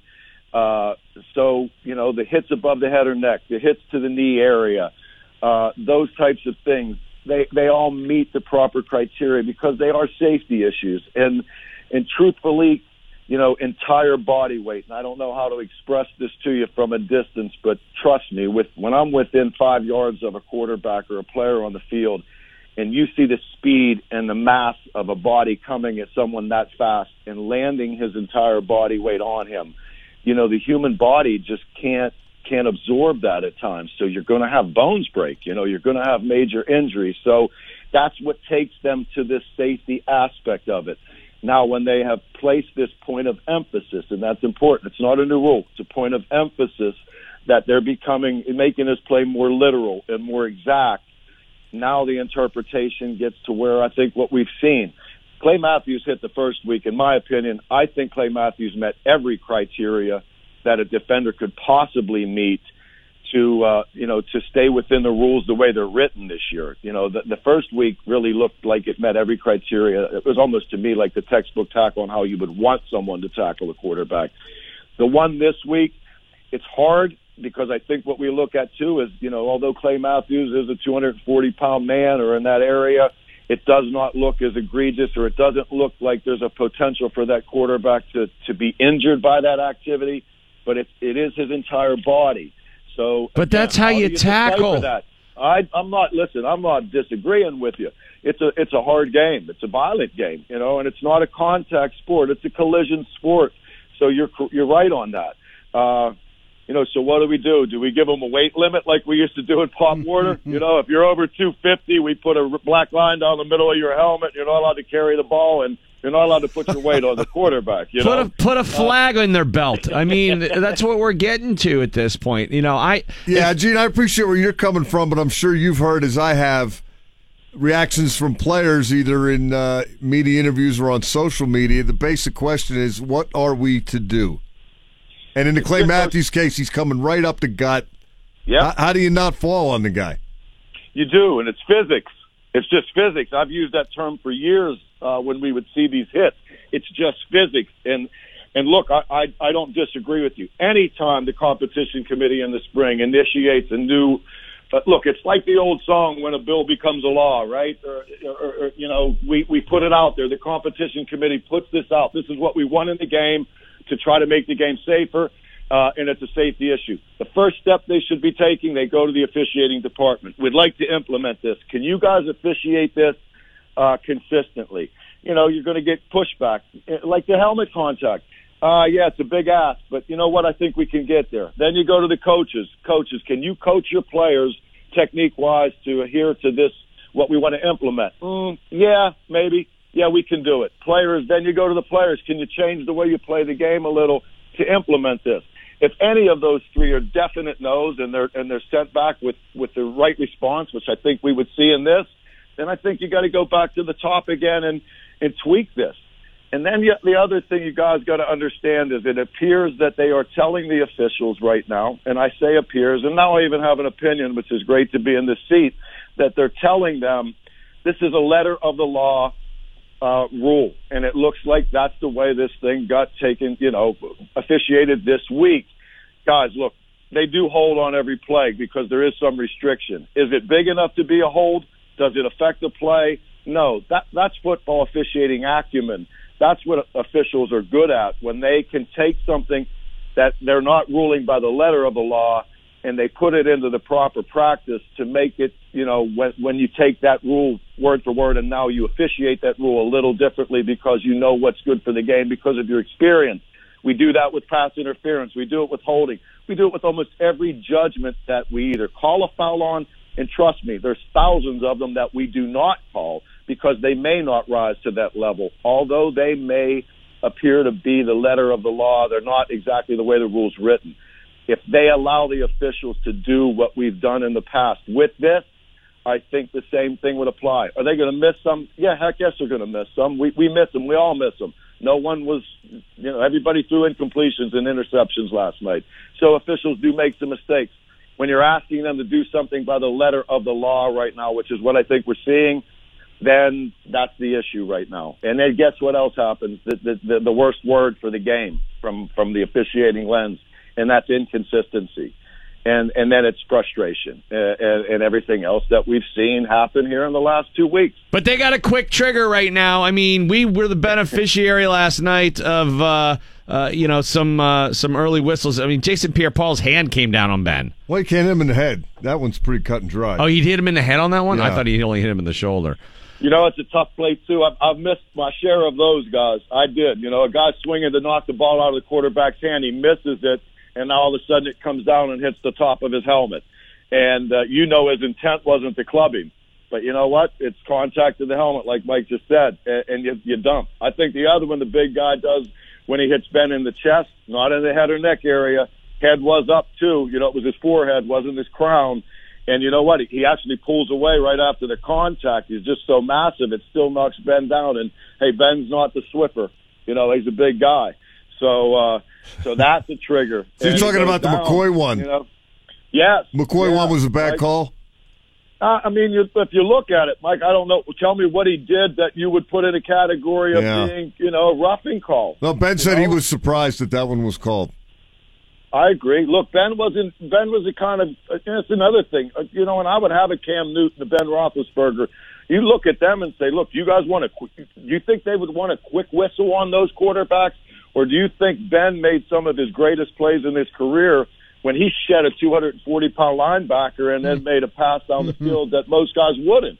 So think about that when you're prepping for the game from a referee's view. You know, he he's not that guy. Ben's yeah, but that just shows you me that the refs are able to make a call like that, going in and on the spot. No, well, that's Ben, so I'm calling this different. But in the same vein, in the same game, they will have ambivalence about a call where they know that they'll get backed up on video replay. There's they're they're they're sure enough in the instance that this is Ben and I call this differently when that happens, but not so on possession plays. Yeah, at times, but you know, I mean, you you you you look look. There's there's tweaks in every game and, by every player. It's not like I would want Ben to get hit or fouled. I'm not going to let him do that. But I also understand that he may be able to dump somebody when another quarterback that that small is going to get is, is getting crushed. You know, I mean, there's a look. There's dynamics like that that we do all day in football and in a lot of sports. You you, you do look at that's not that's not cheating. That's that's understanding the game and understanding what's going on. You know, and I mm-hmm. think that's what officials do great. And I think the same would apply with this. So that's Think where this is going, right? They're going to eventually give the referee a little more leeway, and it's not going to be such a letter of the law thing by November or December. Mike, it's not a new rule. It's a point of emphasis that they're Yeah. stressing, right? I mean, look, illegal contact was a point of emphasis this year. After week two last year, there were no illegal contact fouls called. I haven't gotten the stats from this week, but after week two this year, there were 15 illegal contacts called. So yeah, does that start happening? And then hopefully they will they'll tweak this and, and mold it to where it now becomes you know applicable and not inconsistent. Well, that's our hope for everything. You know, the officials are doing what they're being asked to do. Yeah. Imagine Would you like to have the leeway if you were still working? I always did have felt like I had that leeway, Mike. Maybe that's why I got a few no calls for roughing the passer at certain times when it might be something that they wanted. You know, uh, not that you think like that in real time. You just have a feel for what you think is is the right thing to do at at that moment during that play or, or the way you judge. Think about trying to decide if the majority of body weight is on a player as he's falling. And forget the fact that we can sit here on our couch, which I now have the luxury of doing and running it back and doing it in slow motion. It's a play that's happening within fractions of a second. And you're telling me that someone can consistently say, oh, that's more than 50% of his body weight. You can't. But but just you can't. by the same token, an experienced guy such as yourself, you could tell when a guy just got hit hard and when the defensive guy was trying to give him the business. You know what I mean? You, you That's had a feel for that, right? That's what I'm. Look, you have a feel for that on so many different decisions all night for three straight hours that you would be shocked of how many decisions are being made that way. So yes, I totally agree. Allow the official to use his experience, Common his sense, yeah. acumen, all of the things that apply that put this guy in the NFL to to rule on these plays, which they which they've earned, and allow him then to take that and say, yeah, it's a lot of your body weight. Do I think that was punishing? Do I think that took you over the line where it was a safety issue? No, I don't. It's football. Let's go and play. And and I think, again, are we going to miss some? Yeah, but I don't think we're into the firestorm that we're all in right now. Did you ever think when you chose this as a profession that it would uh, be one of those things where even when you weren't working, people were still yelling at you? you know, it's funny. I was going to say that because I felt like I was having a nice second cup of coffee here, and I was listening to you guys, and I was, you know, and then all of a sudden it's like, hey, what are you guys doing? Hold on a minute, fellas. Can I just, you know, can I have, can I get some extra sugar for my coffee? Wait, I'll be right back. Hey, uh, hey, Gene, I'm sorry I'm a little crusty. I didn't get any sleep last night, but I guarantee you, you're having a better morning than Peter Morelli. Yeah, it's guys. Look, uh, they're, these are human beings. They want to get everything right, knowing that we're not. We're the only profession that perfection is the only thing that's acceptable. And then when it occurs, you get no admiration for it whatsoever. And that's what makes officials wonderful people. Trust me. You know what I mean? It's that's what you do. You're out there working. Coach Tomlin has a team. That's his team. You know, we have a team too, and it's not the officials, guys. It's the game. We're trying to do what's right for the game based on what the higher ups are telling us they want us to apply. That's truly our team. And that's what you got to understand with this. And when you wake up as a ref and no one says anything to you, nothing, it's a great day. It's why I'm in the janitorial business, fellas. I do the same thing on the day. And look, we're going to get some sales today because the Steelers won. People will buy some toilet paper, but we're like the maintenance guy. Wait a minute. Why do they every- why do they buy toilet paper when the Steelers win? Hey, when the Steelers lose, no one buys anything. The salesmen won't go out to work. They're like, boss. I'm like, look, guys, the two Monday sales the last two weeks are terrible. Coach, we, we can't get a W and a tie to Cleveland. They're still not buying. You know, now we got to win. It's like get out there and get out there and start talking to people about the game last night. All the bound up Steeler fans rejoice today. Gene Steratore, Amen. sponsored by Hummus Auto and Truck Supply. Thanks, thanks, Gene. We'll see you. It's 60 degrees at DVE. The news is brought to us by CBS Television. State Rep Jake Wheatley introduced legislation yesterday to legalize recreational marijuana in Pennsylvania. Uh, the bill would uh, also retroactively decriminalize pot. So, somebody's in jail for a minor bust, whatever the level is that they Mm-hmm. you know, they legalize, then those people would be released. Wheatley said if it doesn't get addressed during this session, he'll present it again. A couple points from the story on Channel 2's website. They say, I, I didn't realize this many states had legalized recreational marijuana. Nine states and DC. I thought it was like California and Colorado. Right, I thought it was Oh, like three. Nevada, Washington, Massachusetts. Um, Why were you saying that like Apollonia? From Monday, Tuesday, Thursday, Wednesday, Massachusetts, And Ver- the Vermont. Pennsylvania Attorney General believes the state could rake in $600 million per year if pot was legal. So it's that's weird. The criminalization thing, like it's it's sort of like when they vacate a win for a coach that had or a Mhm. school that had some sort of violation. Like Mm-hmm. Mhm. that's that's got to feel weird for those criminals. It's like, wait a minute. So all the time I did was for a crime that isn't, Isn't a crime anymore. Okay. Right. yeah. Well, as long as I'm getting out, that's cool. It was then. It isn't now. Do I need to? Do we have Charlie on the line? Not yet. Not yet. All right. Do one uh, more. Detroit, uh, no longer America's most violent city based on FBI crime data. Detroit? Saint- S- Detroit. Uh, St. Louis, Missouri has moved ahead of Motown for 2017. The murder rate in St. Louis, the highest in the country, at 66 per 100,000 people, compared to 40 per 100,000 in Detroit. Detroit Police Chief James Craig says he's not waving any flags of success yet, adding the crime rate down. Uh, getting the crime rate down remains a work in progress. That's uh, that's how Mike says Detroit. He says Detroit. Detroit. Yeah, like don't knock until you Detroit it. All of the letters individually. I still got time. Yeah. All right. For people driving to work right now, what's your commute No more time time. like? I'm just kidding. Keep going. Have you ever considered quitting your job because of the commute? yes, every morning. Not so much the length of it, but the time that it starts. One in four people say they have quit a job for that reason. 39% of people say their commute has gotten better over the past five years, but 22% say it has gotten worse. 60% say their company hasn't done enough to help them avoid a bad commute, like offering the option to sometimes work from home or come in during alternative hours. Yeah, a lot of people I feel like are starting to work from home now. A lot of companies are offering that as an option because it's Everybody's productivity mobile. is just better. Yeah.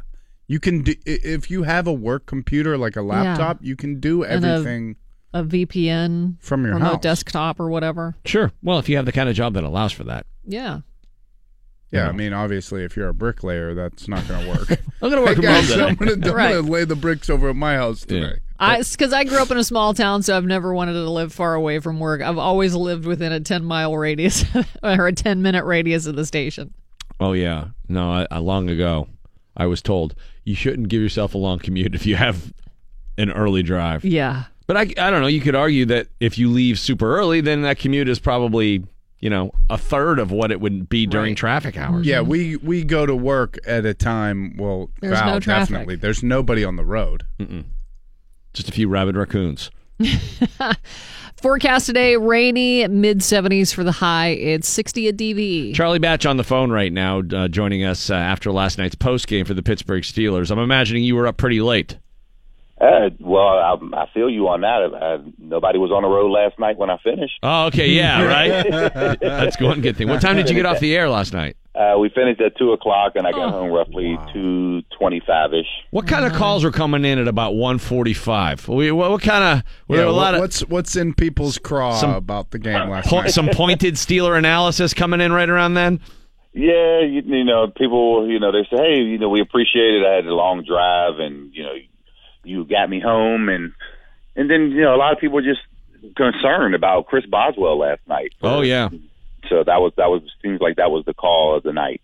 Yeah, uh, I don't know if he necessarily is uh, suffering from uh, the yips right now. If he's got like a Steve Blass thing going on, he seems to be striking the ball well.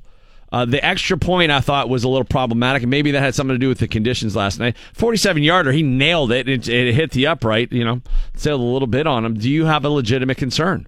Yeah, I, I don't have one, and I think when I look at just probably just the field condi- conditions, you know, his foot is slipping a little bit as he's following through, or he's his plant foot and then following through is a little suspect. So I don't think there's a, a big concern there. He'll he'll correct it. So it's going to be interesting to see how he uh, responds back. But I expect him to, to bounce back in big ways. I agree with you. Uh, ben was uh, great last night. The defense, not so much, Charlie. It seems, though, that they've added one wrinkle. They come up with big plays now and again. Turnovers. Opportunistic, Yeah, yeah. but uh, again, let, let up about 400 yards last night. What did you see that looked better and they can build on from week two? Yeah, I think the, the thing that, that I was glad that was happening, they were able to, to prevent them from scoring touchdowns. They were able to hold them to some field goals. They created those turnovers and even backed up. You know, Bud Dupree, he'll get a lot of credit for the interception and the touchdown, but Big Dan McCullers, he was the one that caused the pressure. This is the second week, uh, second two out of three weeks that this guy has really performed, and, and you know he won't get the credit. It won't show up in the stat line, but Big Dan McCullers, I like what I see there. But defensively as a whole, you know, this is you know they they have to figure out a way to, to slow that offense down. 455 yards of total offense last night. Ryan Ryan Fitzpatrick, this guy is now first time in history hmm. as an NFL quarterback, a quarterback has thrown for 400 yards in three consecutive games. So that guy was on fire. You knew they were going to give up the yardage, but the big big deal last night was the turnovers they were able to create. Charlie, what do you think the answer for the Steelers is at corner opposite Haden? Because it seemed like Tomlin was saying we're going to play all our guys until we can get a rhythm. What, what do you think he meant by that? Yeah, he's just trying to create a spark there. I mean, you know, saying okay, yeah, you benching Artie Burns, but technically you're not because with teams spreading everybody out, you're going to need him. He's going to have to be on the field. So there's even a little bit more concern coming out of this game because Mike Hilton, he he was the only one mentioned in the post game as with a significant elbow injury. So it looks like he may be out some time, and if he is, who is your go-to guy? We're going to see more Coty Sensabaugh. You're going to see Cam Sutton possibly into that slot. So that's something to keep an eye on and moving forward. James Conner last night didn't get uh, a whole lot going on in the first half, but came up big when they needed him to in the second half. He really did, and this is a guy. You know, he had 95 yards of total offense last night, but he got it going as the game went on. And one thing that I really like about what he learned from that Cleveland game, because that turnover happened and it changed the momentum of the of the outcome of the game. Whenever the game was on the line, James Conner got through the hole, and he had two hands on it. He was not letting go of that football because he mm-hmm. knew. I mean, he was holding. You see the way he was holding Oh, that yeah. thing. It was like, no way, I'm letting this ball up. But I like where he's at, and you know, he he wants to take on that role, and you can see him now continuing to show up. And can he add, you know, that hundred yards of rushing that people are tend to used to uh, when you know, especially when we had Le'Veon. So I think James is coming right on, right where he needs to be. Ben has 1,140 passing yards through the first three games of this year. That's the most in Steelers history. But Antonio Brown, uncharacteristically, has not been the uh, the, the biggest uh, uh, beneficiary of that. Here he is last night getting his first touchdown of the year, but outgained by Juju big time in receiving yards once again. Is it enough for AB to get him in the end zone and keep him, you know, somewhere around 100, or is he going to start getting pissed about that?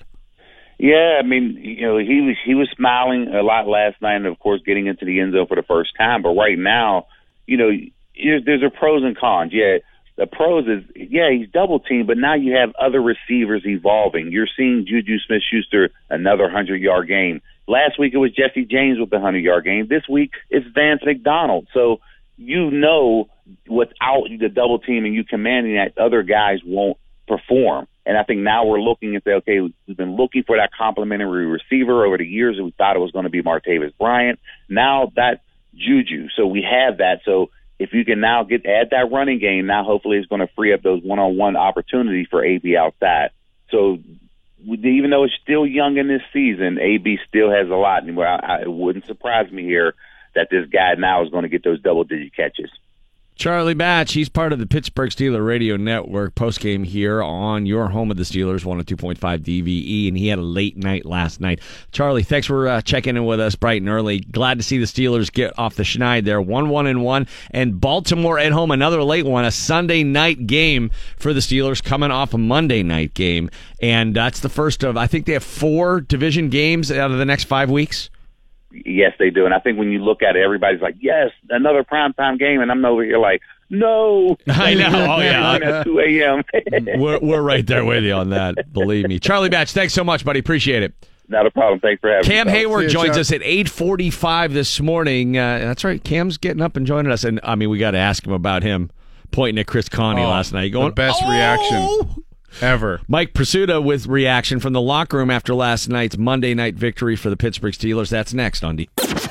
DVE E Sports. Mike Prisuta flew back with the team after last night's Monday night victory. He's here for you now with a, uh, an update on what went down on Monday Night Football. And Mike, I know you're tired, but look at it this way: at least you didn't have to listen to Jason Witten on the Monday Night Football broadcast last night. I did not. He is horrific. That's what I hear. On top of being completely unable to pronounce anybody's names or anything. What, Juju Shushu? Juju Shushu's, you know, he do do that voodoo so well, well, well. Hate that cliche. he was brutal. I'm a, I'm Team Booger all the way. I like Booger McFarland, and uh, again, Me too. proving I like the booger crane. The Booger crane is the best. They mm-hmm. really should implement that more often, where they just have Booger. It should be more like the Sky Cam, though. Like he should be hovering above the action. Yeah. Maybe even a booger blimp. Why not? More Booger is what I say. But Jason Witten, why does Monday Night Football, once the stage premiere, the Tonight Show of the NFL, they put a guy in with zero broadcasting experience? Yeah, well, I guess they figure there's no replacing Jon Gruden, so Gruden was good. I mean, somebody. What happened to, To Romo? Wolves. Is he was he on Thursday night or I can't remember where he was, but he he would be way better than Witten. I think he got whacked. Did he really? no, he's still doing it. Is he? Doesn't I'm- he do like the Sunday CBS games? Yeah, or- I'm pretty sure he's on CBS. Oh, okay. Well, then there, there's the answer to Bill's question. Yeah. Yeah. Well, uh, that notwithstanding, let's get to some X's and O's here last night. A lot of offense, Mike. Third week in a row, the Steelers went over. Yeah, and uh, there's two reasons for that. One, they can score some points, Yeah. and uh, two, the team that they're playing can score some points. Oh, boy. Whoever it is. Yeah, it doesn't a- matter who it name a team. Yeah. Although, uh, just you know, not to exonerate the defense, that is not what I'm here to do. But Kansas City is exceptional, and uh, Kansas City is exceptional, and the Steelers the hung in there. Lit up. They have lit up everybody they've played. Sure. And Tampa So- Bay, uh, and Tampa Bay's very good. three weeks of uh, a very prolific offense. And Cleveland, not so much, especially with uh, Tyrod Taylor, but the defense only gave up two touchdowns and then the one from the one yard line. So it's kind of gone according to form so far. Uh, be interesting to see what happens this week against Baltimore, which tends to play well at home and not very well on the road, and uh, but always very well against the Steelers. Boswell hits a couple kicks, uh, completely different record. Sports this hour brought to you by BobbyRahal.com. Boy, the Browns could say the same thing. Yeah, well, that's true. Missing kicks. Yeah, they could have been one and zero to start, two and one right now. That's what happens with those kicks when you miss them. Uh, the Steelers, uh, they're they're trying to get better defensively. They've been trying for some time, and last night's effort included starting Coty Sensabaugh at right cornerback instead of Artie Burns, and then they wind up rotating the two at the position. This on a night when they are without Morgan Burnett, who did not dress because of a health issue. The information I got uh, early yesterday afternoon was they weren't sure who was going to start. And then by the time we got around to doing the pregame show, uh, Gerry Dulac had Coty Sensabaugh as the starter, but nobody had this rotation thing coming. 2 2. And that tells you just how exasperated they are. They don't know what to do there. And uh, 30 to 27 over the Buccaneers and 411 passing yards allowed. Did not clarify it. Here's Mike Tomlin. Uh, we'll keep working in that area. We'll keep working and playing guys until someone shows themselves, you know, in terms of being solid in that area. Um, I really appreciate, you know, all of those corners played tonight. Um, you know, Artie Burns and, and Coty um, and, and um, Ball; those guys, um, you know, kicked in, but we just got to have better play in terms of uh, not giving up that big play down the field in one-on-one circumstances. I think Is he he's- so exasperated there that he thought Artie Burns and Coty and Sensabaugh were three guys? I was going to say I think he's leaning toward Sensabaugh. He named him twice. yeah, I mean, Coty and Artie and uh, Sensabaugh. Here's the deal. They know Coty Sensabaugh is not the answer. They saw that last year. But So let's Artie bring him back. Burns is just too inconsistent right now. And you see him, he seems to be making progress in training camp. He'll make plays in games, and then he'll have these these periods where he just zones out and He bid on a double move last night they gotta they gotta find a way to reach him and, and get him to resemble the number one pick that he is. It's not going to work uh, without him. Yeah, you might recall he was one of uh, defensive coordinator Keith Butler's chosen 5 Mhm. the, the, the players he identified as having to stand up this year. Artie Burns was one of them. Bud Dupree was one of them. Sean Davis was one of them. How's And that? he- he didn't- How's that working out? Stephon Tuitt was one of them. He didn't mean stand up after you just had a touchdown caught on you. He in- did not mean the end that. zone. He meant before that. The other thing they did uh, entering this game was simplify the defense, i.e., dumb it down, try to do less. That way you have a chance to screw up fewer things, right? Uh, here's uh, Mike Hilton talking about that. Oh yeah, man. We, we didn't have a lot of calls. You know, uh, we we felt confident in the scheme we had and the scheme running against them. Uh, we cut down a lot of different things and just played ball. It put us in position to make plays. You know, it gave opportunities for the D line to get sacked, so it worked hand in hand. Mike Hilton uh, left in the second half with a elbow injury. He said it was hyperextended. He said last night he will play against Baltimore. Oh, for- good. for what that's worth. That's worth more than not having him. No, I'm just the player's not always Oh, the I see what you're definitive. He wants to play, and he says he's going to play. We'll we'll see what the coaches say, but uh, he didn't say, "Boy, my arm is all messed up," and see you next year. So that's good. Uh, Joe Haden talked about uh, less is more uh, working as well. Uh, we didn't have as many checks, you know, um, as many different lineups. We kind of played what we played, you know, and um, just go out there, make our call, and then just line it up and um, execute. So I think there was a really good job of coaches getting the calls in really early to us, so we can be able to talk it up and uh, know what we were doing. Yeah, uh, Vince Williams is the defensive signal caller. He gets the call from the sideline from defensive coordinator Keith Butler. And according to Bud Dupree, the way it went more often than not was Butler made the call and then Vince relayed it, and that's kind of what they stayed with. They didn't uh, worry about trying to change it three times uh, while the opponent is calling the signals and didn't do a lot of reacting to what Tampa was doing. They just stuck to their guns, and uh, Bud Dupree said it worked well. No, just not many checks. Yeah, so we, um, you know, we just whatever Vinny called, we played. Whatever he said, yeah, it was on Vince today, not uh, not a, not a call sheet. Uh, Vince Williams uh, didn't want to get real detailed into that process, but he thought it worked too. I'm not elaborating on that. Just go talk to Bud. If you want elaboration, talk to Bud. I'm pretty sure he explained it. We just had a great game plan. We went out there. Coach Butts called it great. We played it great. We came out with a W. That's what's the most important thing. Yeah, got the W. Only gave up 411 passing yards.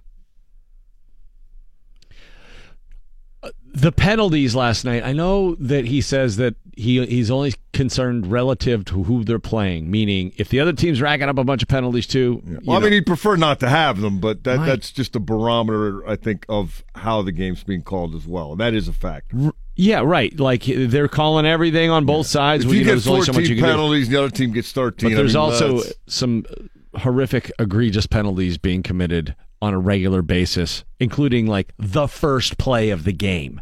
These guys can't get started without taking a step backwards. Well, six of them were on special teams for 75 of the 155 yards. Six of the 13, almost half, and 75 of the buck 55, almost half. Jordan Berry was better last night. His first punt, his first punt stunk.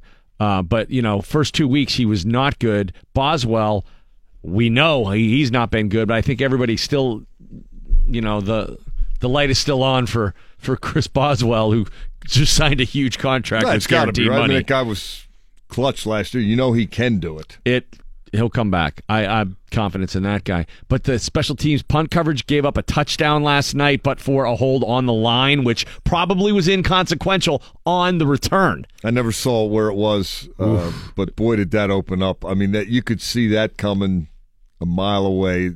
First guy missed, fell down, and that he was gone. Danny Smith needs to get these guys act together. Special teams has been a think disaster there's for a lot three of weeks. that going around. Cam Heyward, when we return, carry on our Heyward son. He couldn't have got much sleep last night, but he's answering the bell this He got more than me. Yeah, well, you know, at least you didn't have to listen to Jason Witt. Responsibly. Randy Baumann and the DVE Morning Show on your home of the Pittsburgh Steelers, 102.5 DVE, joining us right now, team captain Cam Heyward, brought to you by Don's Appliances this morning on DVE. Cam, good morning. How are you? I'm a little tired. Oh, dude, I can't even imagine. I can't believe you. You didn't have to come on with us today. That was super cool of you. No, no. I, I keep my promise, uh, and uh, you know I like talking to you guys. I know, well, we like it too, but you could have slept another hour. Sorry about that. Thanks for doing this. So, first question I have for you is: You realize you got memed before the game was over last night? Yeah, I got memed and it went crazy. Um, uh, luckily, I didn't have internet on the plane because there were some funny memes out there I saw. um, you know, any fiasco, it felt like I was the guy in the background pointing at it. So, Do you have a favorite? I think my favorite one is when uh, they had a picture of Iverson stepping over uh, Tyronn Lue, and I'm pointing at Iverson as he does it. But th- that reaction was genuine, though. I mean, you've been at this a while now. Apparently, you haven't seen something quite like that in a while, if if ever before. Uh, well, the one of AB last year uh, versus Kansas City, where he caught that ball, it was a bobble ball, and then he took it to the house. Um, Oh, the guy missed the Ram- interception and it went up in the air. Yeah, uh, and me and Ramon got caught on that one. This one, this one was a little bit more dirty. Uh, you don't see many people get uh, choke slammed to the ground uh, and then get walked over to go get a touchdown. What what is life going to be like for Conte after this? Do you have to go into the witness protection program? I mean, does he retire? What I I, just can't imagine him ever living that down. Yeah, hopefully he doesn't pull a Ron- Vontae Davis and retire uh, before the next game.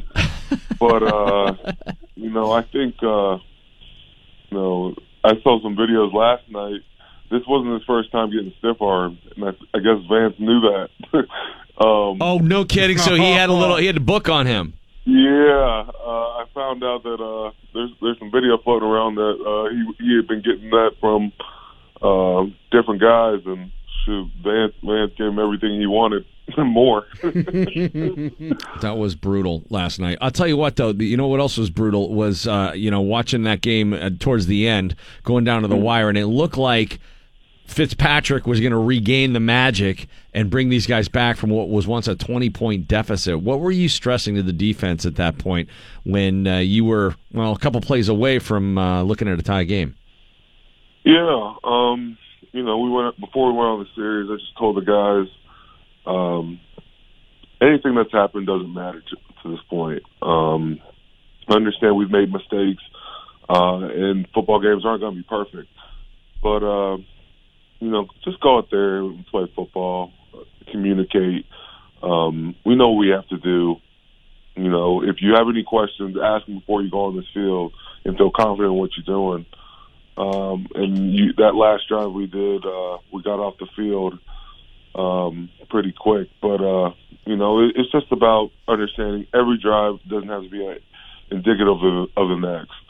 Um, I think in the third quarter they had a lot of success and uh, they got moving. I think they got like ten points um, in the in the third quarter.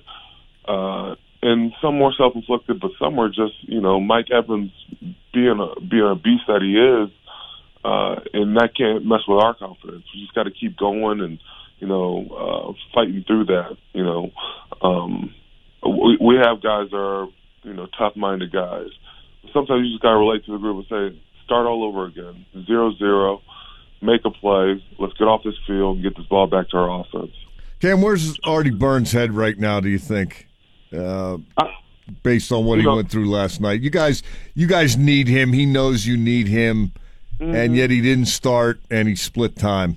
How does he respond to that? You think? I, I I really don't look at it like that. You know, the coaches make the decision like that. But I was happy as heck when he got that when he caused that fumble.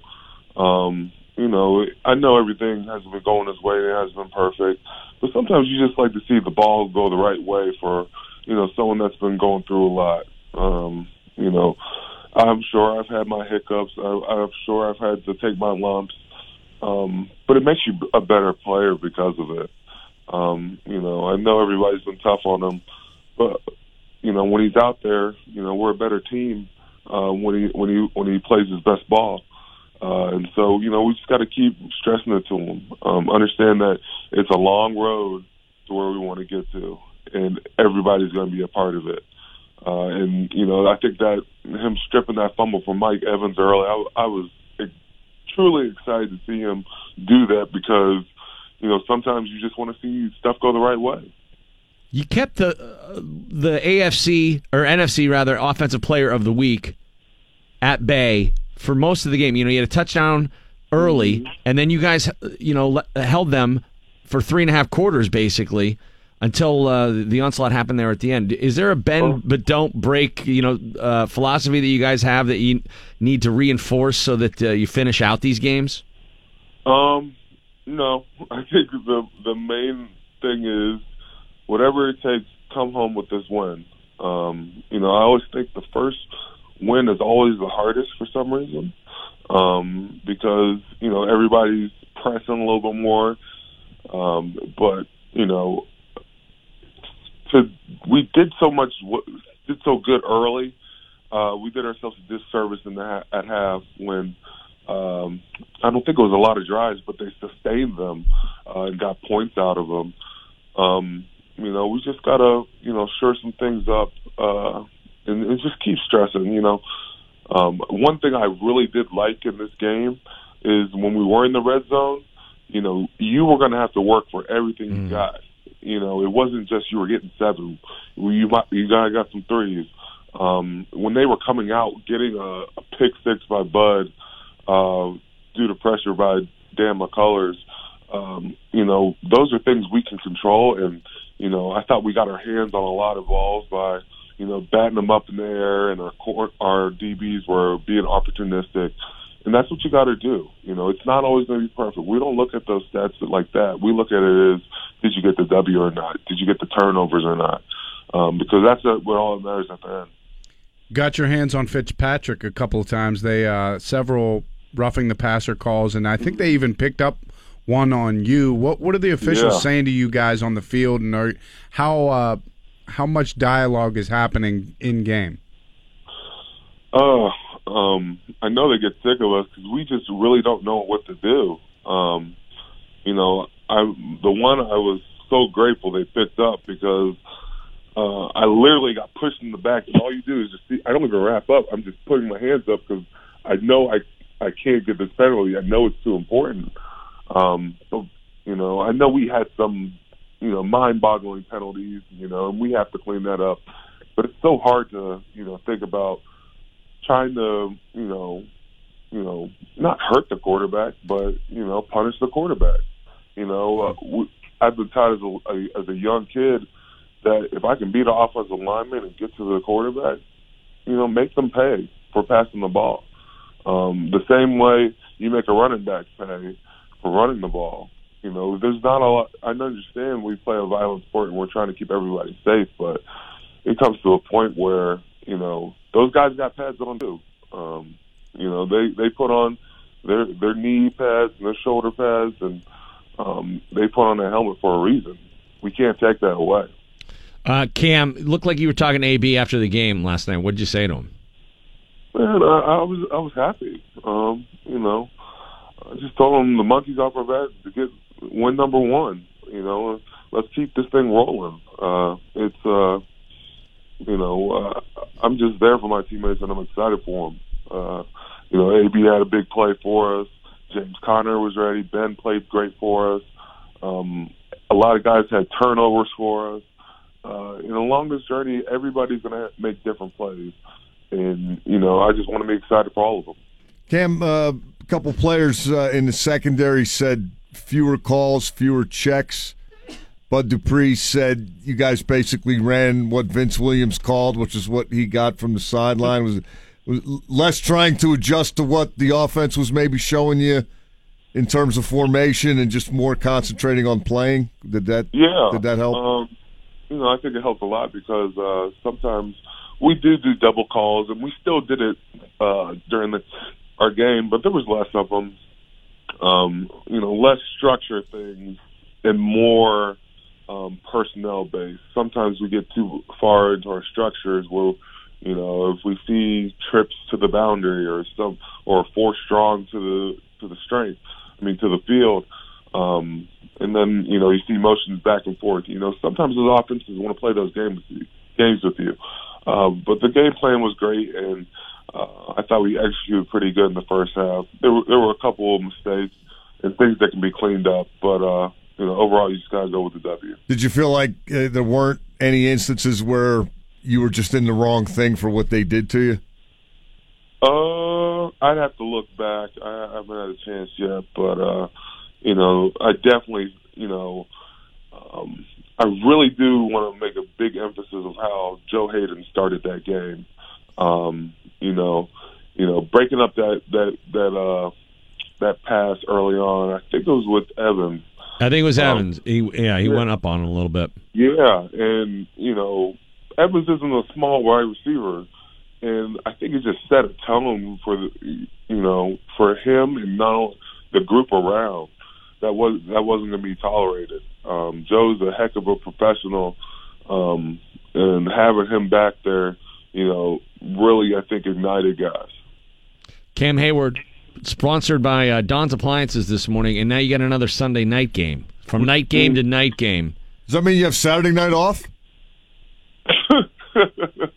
oh no, we got meetings. um, you know, uh, we will take these night games if it means we get W's. Uh, PA nights, here we come. So you're not going to be uh, heading out uh, to the central part of the state Saturday night. Heck no, I'll be in my room uh, probably at eight thirty. Uh, I'll rent a movie and call it a night. Not, not going to watch the game. What? Watch the game. I already know who's going to win. Don't need to watch a movie when you know the ending. Right. Yeah. Cam Heyward with us. Cam, so is it just a foregone conclusion? Are you guys just operating as if 26 is not coming back? Um, I'm not gonna operate that way. Um, you know, we'd love to have him back, um, but we we it, it comes to a point where we just gotta just play football. Um, and if he shows up, he shows up. But we we got to worry about what we can control, and we can control um, a guy that's not going to be there. Cam Heyward, we'll, we'll be there Sunday night. Steelers Ravens, Sunday night football in the Burgh, the first of four division games in the next five weeks. So, time for you guys to make some hay. Yes, sir. Can't wait. All right, man. Thanks so much for your time this morning, Cam. Appreciate it, man. Thanks, guys. Okay, bud. Appreciate We'll see you. Cam Heyward, sponsored by Don's Appliances this morning. He's not watching a movie Saturday. No, he's watching the game. DVE. Did you ever think when you chose this as a profession that it would uh, be one of those things where even when you weren't working, people were still yelling at you? you know, it's funny. I was going to say that because I felt like I was having a nice second cup of coffee here, and I was listening to you guys as I was, you know, and then all of a sudden it's like, hey, what are you guys doing? Hold on a minute, fellas. Can I just, you know, can I have, can I get some extra sugar from my coffee? Wait, I'll be right back. Randy Baumann and the DVE Morning Show. Gene Steratore on the show earlier. He's great. Love having him on. Hey, today is National Voter Registration Day. I believe you have till October 9th to, to get registered for the November midterms, but today is National Voter Registration Day, so you can go to pavoterservices.pa.gov and get registered there. I think you can also go to headcount.org uh, vote.org. There's a million different ways to do it, but make sure you're registered. Even if you think you are registered, you have to double check now because they've purged a bunch of voter polls in different states, and people have been having troubles in some of the uh, interim elections that have been held around the country. So just make sure you're registered to vote, even if you already think you are. It's a good idea to just double check. All right, Val, what do you got going on? Here's a Channel 11 Severe Weather Center forecast brought to us by Bridgeville Appliance. Mm. It's 62 degrees at DVE. The news is brought to us by Citizens Bank. A former Facebook contract employee is suing the social media giant, claiming her work there gave her PTSD. Selena Scola worked with the company for about nine months to police images and other content that violate the rules when it comes to everything from violence to child exploitation.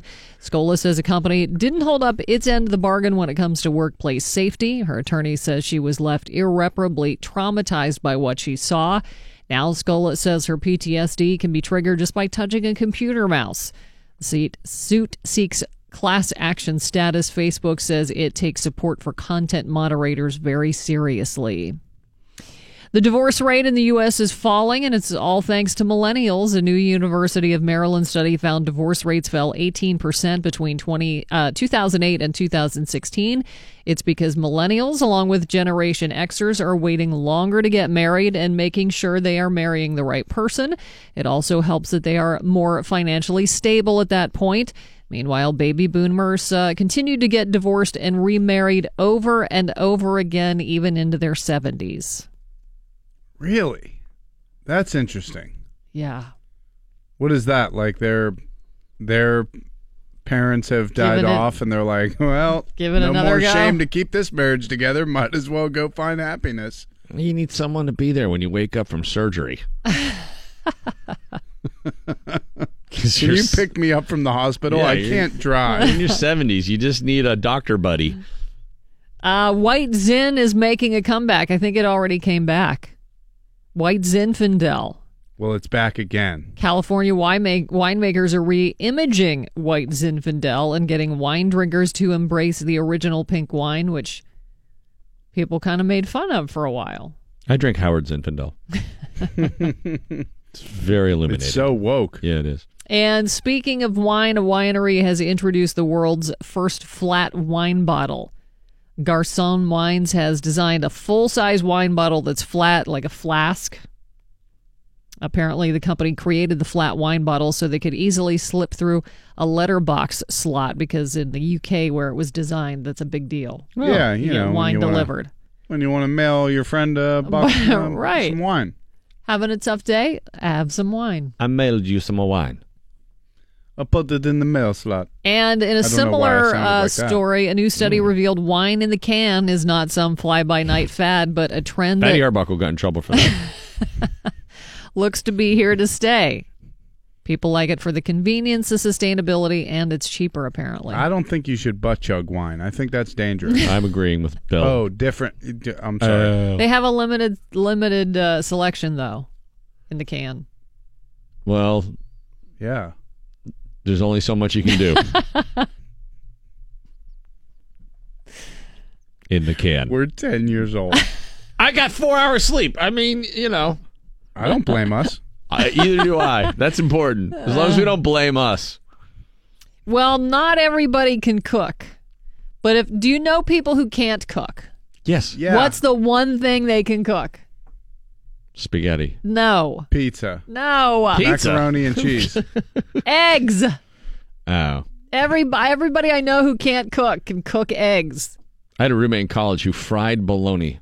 He th- oh, that's oh, my all mom he used to eat fried bologna. all he did, man. He and he I mean- thought he was a gourmet chef. He's like, "You want a fried bologna?" I'm like, "That's okay. I'd like to talk to people the rest of the day." The bologna, it sucks less if you fry it. Americans were asked what? Well, it's kind of like a hot dog. it tastes exactly like a hot dog. Once you fry it, it's a hot dog. Yeah. It's just a different shape. It's Mhm. just squashed. You Uh, can put it in the mail slot. Right. you having a bad day? Have some fried bologna. Now, if you can get bologna in the can, you're really you're onto something. That's not safe for work. And that's why millennials don't get married. Americans were asked what foods they know how to make. The number one answer was eggs. Eggs. I don't know why that's what everybody. Why did I say pizza like that's making something? you don't know, dude. I can cook a pizza. We're in fumes. Number I, I look at the back of the box. It says cook for 10 to 12 minutes. Right. Remove from wrapper. Right, exactly.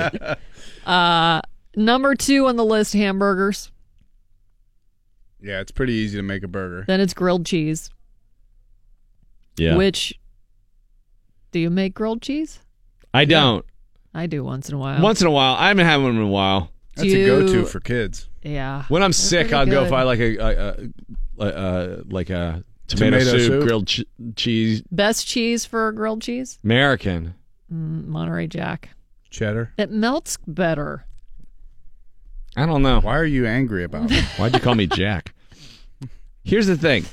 Ham. i- i- If you And do it's a, toasted a grilled just ham and right. cheese with a slice of tomato in it, Oh, do you The- get the fancy? tomato- Do you put like apple slices? No, I don't do there that. No, and- like brie and all that crap. No. Yeah. But if if you do, um, I know what it is. No, brie and make it No. delicious. Why would I do that? No, That I don't know what you're talking about. That's such a wussy sandwich. That is You had a absolutely very delicious, especially if you put a little, specific reaction little to that. raspberry little dip on the side of that. Then your world would open up like never before. But still, if you do the grilled ham and cheese with a tomato in it.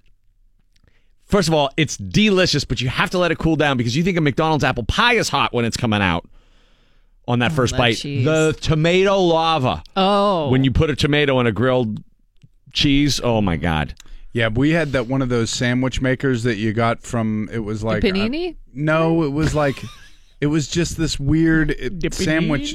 This sandwich maker that was like. Uh, like but a wait, mountain pie there's thing. more. Yeah, Only the- a plug-in. Yeah, it was uh, definitely bought off an infomercial, and my mom would make it, and the cheese was liquid and so hot because she shaved it off that Velveeta brick. Oh yeah. that so it used to sit and- melted easier. Yeah, and that would just burn you to high heaven. It's like okay, now I'm Two Face.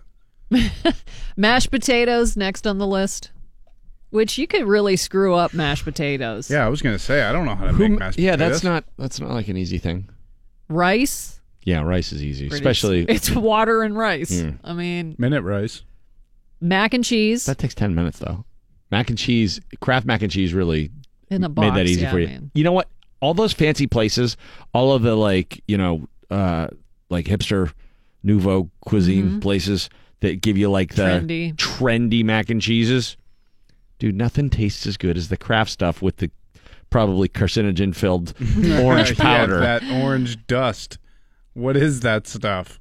It's It's so they- what they- delicious, though. That's the best one. The best. I don't care how many cheeses you put in it, what kind of pasta you use. The best mac and cheese is a big thing of hot Kraft mac and cheese straight out of the the pot. Is that I- the same stuff they put on cheese popcorn? It tastes like it. Yeah. Oh, I gotta say though, I like the adult uh, mac and cheese that you get at Cap Grill. The lobster? lobster mac and cheese. Oh, Do you know what the is- nutritional oh. content is on those? Probably It's not great. Like your month supply in fat, and it's Yeah. delicious. Mhm. I want to.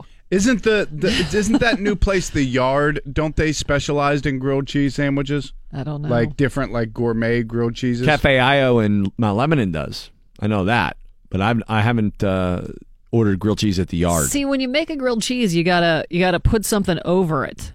You gotta put like a lid on it. Yeah, to help the cheese melt. Because if not, then you burn the bread before the cheese melts. and that's, That's no good for no. anybody. Then you're standing over the sink with a knife, scraping the burnt stuff off. If you go to Cap Grill and you get the lobster mac and cheese, here's what you're in for. But you can't eat the whole thing in one sitting. That's too much. Total fat, Well, I can't. 113 grams. I'm in. Calories, 1,670. Okay, that's uh, maybe a lot more than I thought. Chol- No, yeah, no cholesterol, worries, I did. 495 uh, milligrams. That's 165% of your daily recommended daily allowance there, and uh, not not bad on the carbs. Only 113 grams. Hmm. Hmm. Hmm. 50 grams of protein though. Yeah, that's so right. if you want to go pump Lobster some has iron a lot of afterwards protein and it. try not to fart lobster, you're in good shape. Steak. People know Fart how to make steaks. yeah, you got to know how to work a grill. I think that's like a man card th- thing. That's a you know, tough one. like you you, you got to know how to work the grill, clean the Low, grill. low heat. Right? Is that it? I don't thought know. it was hot. I don't know. I made a T-bone the other day, and it was as tough as shoe leather. Oh yeah, might have just been the steak. No, I don't think it was. I think it was me. Uh, really? I thought it was like to cook it. I thought it was fast. Oh, I don't know. I have no idea. Like you sear the outside. I don't know. Maybe we should ask somebody at Capital Grill how to cook a steak. Uh, pancakes or waffles? Well, I mean, you just put those in the Waffles or toaster. toaster. Pancakes are not easy. I don't care what anybody says. This one's tough. Omelets. Scrambled eggs is different than omelets. Guy taught me a good cheat code on an omelet in college. He was like a chef major, or whatever, and he's like, I kept screwing up omelet, and he was like, dude, he's like, take it out, put it under a broiler real quick. It'll cook the inside. Pull it out, and he's like, and flip it. Flip it. Yeah. What? That's chef man. stuff there. Yeah. Yeah, but it is right. It, you know, if you put, if you use a cast iron pan and you put it under a broiler, Mm-hmm. it'll just Yeah. grill, uh, se- sear everything on top, and you won't have to sit there and try to like time it perfect and flip it over Yeah, and screw up the flip because then you screw up the flip. My omelet always turns into a scramble. Right. Taco's the last thing on the list. That's just pre- a- that's pretty assembly. much everybody can Yeah. cook. Uh, the Rolling Stones set to release a live collection titled Voodoo Lounge Uncut. The upcoming release features for the first time the full unedited performance filmed, no, filmed November 25th, 1994 at Miami's Joe Robbie Stadium. The collection will be available in multiple formats, including DVD, Blu ray, DVD CD, vinyl, LP, and digital. Voodoo Lounge Uncut will be available November 16th. Finally, Asia Argento says she's been accused of pushing boyfriend Anthony Bourdain to suicide because of her infidelity. In her first interview since the Parts Unknown host killed himself and her sexual assault came to light, the Italian actress tells Daily Mail TV, quote, People say I murdered him. They say I killed him. I understand the world needs to find a reason. I'd like to find a reason too. People need to think that he killed himself or something like this. He cheated on me too. It wasn't a problem for us. What I do feel terrible about is that he had so much pain inside of him and I didn't see it. I didn't see it, and for that I'll feel guilty for the rest of my life. End quote. Bourdain died on June 8th. Forecast today rainy, mid 70s for the high. It's 62 at. DVE. Well, you know, it was a up and down game for the Steelers last night. Looked like they could have really put him away early, but then they let him creep back in, and you got that gnawing feeling. Oh no, Uh-oh. this is going to end badly. But in the first half, they were really clicking on all cylinders in the defense, so they were letting up big plays. They were also sort of balancing it out by coming up with some big plays of their own. You know, they didn't used to be a turnover machine. We used to beg for defensive turnovers from these guys, and this year it's been a little more fruitful in that regard. And last night, Bud Dupree bearing fruit. DVE Sports. All right, Mike Prisuta with your sports right now on the DV Morning Show. Flew back from Tampa last night with the Steelers on the team plane. He's here for you now with an update. Sports is brought to you by CBS Television. A great night for the offense last night, or should I say, a great half night for the offense in that 30 to 27 Steelers victory over the Tampa Bay Buccaneers. The Steelers will take it. They are 1 1 and 1. 0 2 and 1 would have been bad, but uh, they don't have to worry about that. Instead, they can uh, exhale and uh, maybe get their feet back under them and get ready for the Baltimore Ravens Sunday night at Heinz Field. The end of the game critical. The Steelers got uh, a three and out after having to punt the ball back to the Buccaneers, and Ryan Fitzpatrick had a chance to drive his team down for a tying field goal or a winning touchdown. It didn't happen, and then the Steelers' offense able to kill out the last two plus minutes of the game. Uh, critical moments at the end of the second quarter as well. Tampa Bay had a first and goal at the Steelers' five and uh, tried to run for some reason and got two yards, and then a couple of incompletions. One on second down, due in part to a quarterback hit from T.J. Watt, and one on third and goal from the three. Uh, Joe Haden just getting his hand in and preventing Chris Godwin from catching a touchdown pass. So Tampa settles for three to make it 23 to 10 and then the Steelers get the ball back with a buck 15 left.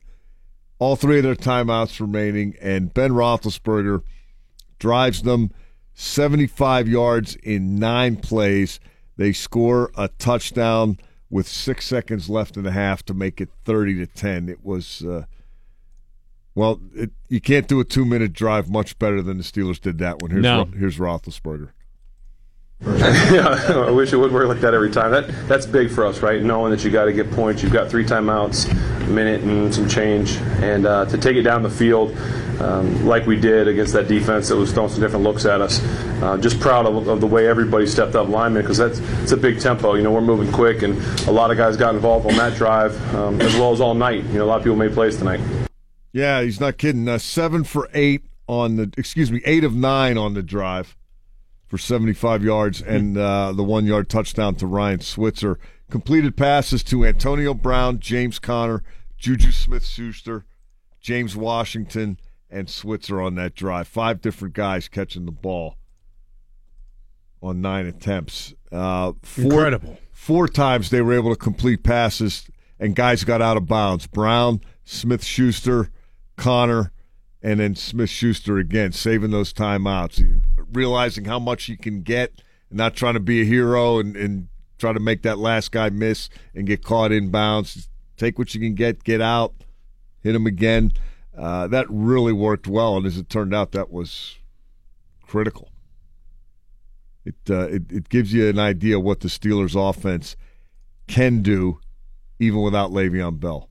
James Conner uh, able to handle the two minute stuff. He had an 18 yard reception, and he didn't run real effectively. They didn't really try to establish the run, but he had a couple of big runs late that helped them put the game away. They're fine with James Conner at running back. He's not going to be Le'Veon Bell, but they don't need Le'Veon Bell. The offense isn't going to run through Conner, but No. he, he can complement some of the receivers. I shouldn't say they don't need him. They would be better with him, assuming he's in shape and motivated, which I don't know if he's either one of those things.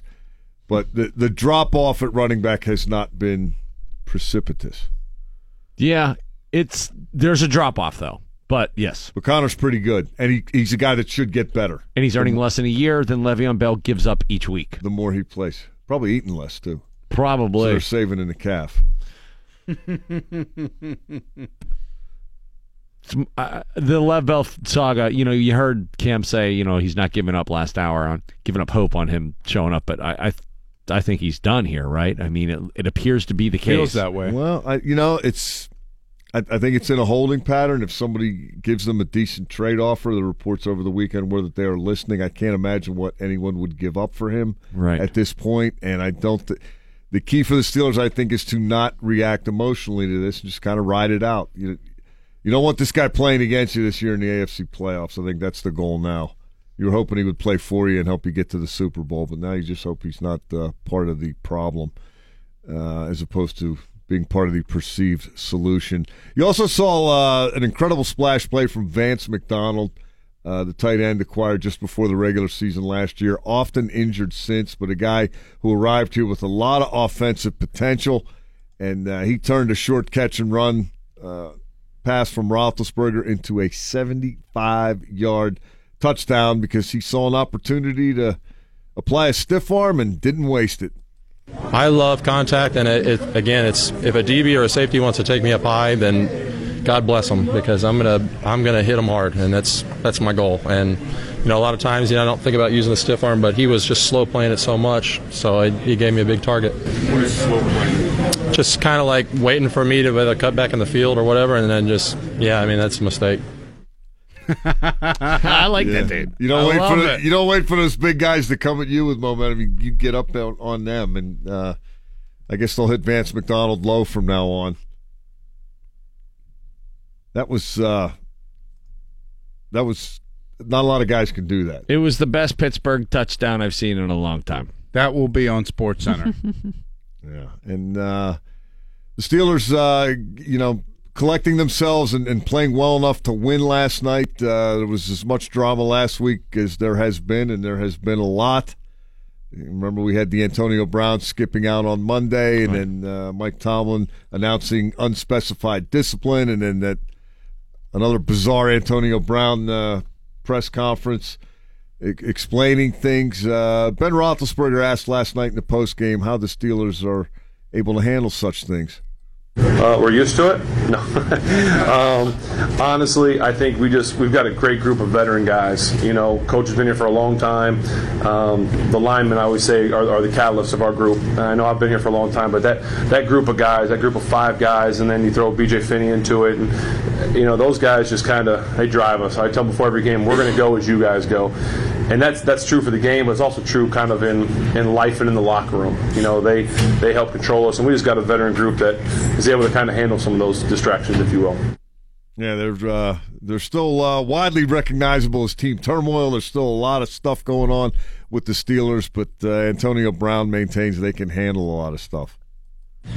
Well, we together, you know, uh, Coach Randy, my- Coach Tomlin do, do a great job with uh, keeping us together, um, challenging us together, uh, calling out, calling each other out in, the, in front of the group when something's going wrong. Uh, Randy usually have a sheet of who made, who dropped the ball, who messed up. So everyone taking accountability. You know, when everyone take accountability, uh, definitely make us tighter together. Always warms That's my, what we need. Always warms my heart when I hear Antonio Brown talk about accountability. We need those guys. tight and together. Hey, he got, you know, got on the board last night. We need to get him going. I get frustrated when I see Ben trying to get him involved when he should have already looked ball. him off. Right. It's not going to change, cuz. I know you saw it a couple times last night where he's like he's Yeah. pumping like he's like get get open get open and he knows you know any other guy he's already looking to because he knows somebody else is open but in order to placate this you know Good example of that is the play. I, I forget exactly when it was, but uh, I think it was Grimble running to the corner, and- and one of the Tampa Bay defensive backs ended up getting hurt on it because he ended up running into the wall, and there was a collision behind the end zone. Yeah. Oh, yeah. Grimble was wide open at the start of that play, and Ben was doing just what you said, looking at Brown, waiting for him to make that one last move. If he had thrown that ball right away to Grimble, he might have run it into the end zone, caught it, and run 15 or 20 yards. Instead, Grimble kept going. He saw him late and tried to fit it in before everybody went out of bounds, and that's gonna that's and the frustrating thing about that Mike? That's the price of uh, cream pie. yeah. The frustrating thing though you cannot placate the implacable. There is no satisfying a B. And part of that is why he's so great, but when it is uncontrollable is when it becomes a problem. So they got to when you're manage. losing, it becomes a, an issue. Sure does, and they got to manage that, Mm-hmm. and they got to be cognizant of that all the time, and that's why you hear Ben Roethlisberger announcing to the media, "I'm sorry, I reacted poorly when he screwed up again." Val, one of the rednecks in Ozarks used the word implacable, and I had to look it up. And I was like, "Oh, that's AB. he is implacable." But they were kind of on I'm a uh, dressed tonight. my son implacable? unofficial two week mission after uh, you know opening the season 0-1 and one. They they really Right. needed to get out there and get a win. Now one one and one looks great, right? Hey, five hundred could be could be better if not for a couple of things. You got Baltimore coming in. Uh, that that's kind of the second half of this daily double this week. Got to beat the Ravens, then you're two one and one. You're in very good shape in the division, and you're starting to roll. Oh, we're starting to roll, all right. Let's go. Tonight on DVE, Steelers Huddle is back, 7 to 8 p.m. with Gerry Dulac, Dale Lolley, and Steelers defensive end Stephon Tuitt. Tuitt. Tuitt. A special tribute to Phil Hartman when we come back. Steelers Huddle, back tonight on DVE, 7 8 with Stephon Tuitt. Your home of the black and gold, DVE. it's the DVE morning show. Phil Hartman would have been 70 years old today. I just saw Pee Wee Herman tweet that. Yes. As did I, which is why I thought we got to pay a little tribute to, inarguably, in my estimation, the most important SNL character ever Phil Hartman, player, not character. He was nicknamed the glue For on, sure. on the cast because, you know, he, He was in everything. He was the glue. He held everything together. He was the most well liked guy there, like ever. He did had a really long career there. Yeah, he did tons of voices on The Simpsons, hilariously so. Uh, He and was the straight man in everybody else's skit. he yeah he would definitely prop up a lot of other people's sketches by doing character work and doing the straight man stuff. Uh, early on, he had a career as a graphic designer. He designed album covers and logos for bands like Poco, America, Steely Dan. He came up with the logo for Crosby, Stills and Nash. Come on. Never knew Yeah, that. pretty interesting, right?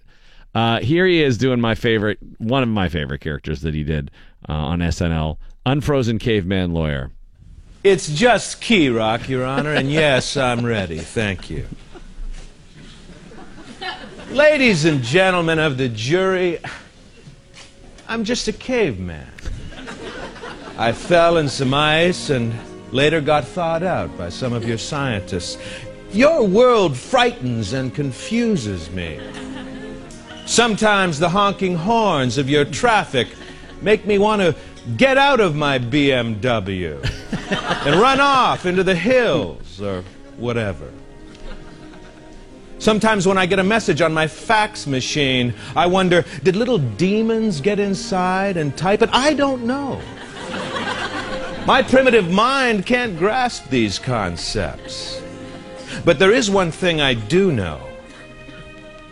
When a man, like my client, slips and falls on a sidewalk in front of a public library, then he is entitled to no less than $2 million in compensatory damages and $2 million in punitive damages. Thank you. Oh yes, just brilliant stuff there from uh, Phil Hartman. He was the best. Last night's game, Mike. Pittsburgh Steelers get the much needed W.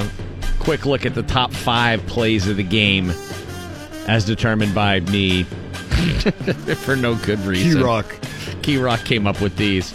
Number five, I'm gonna, I'm gonna throw you for a loop for a little bit because I think this is important to get this guy going. Rookie Terrell Edmunds getting his first Oh. pick Happy for him. As a Pittsburgh Steeler. Oh no, that's not an empty set. That's Fitzpatrick throwing it after a fake and it's intercepted at the 30. That's Terrell Edmunds. And he's running with the football. How about the 50? How about the 45? Still on his feet at the 40, and he's down at the 35 yard line.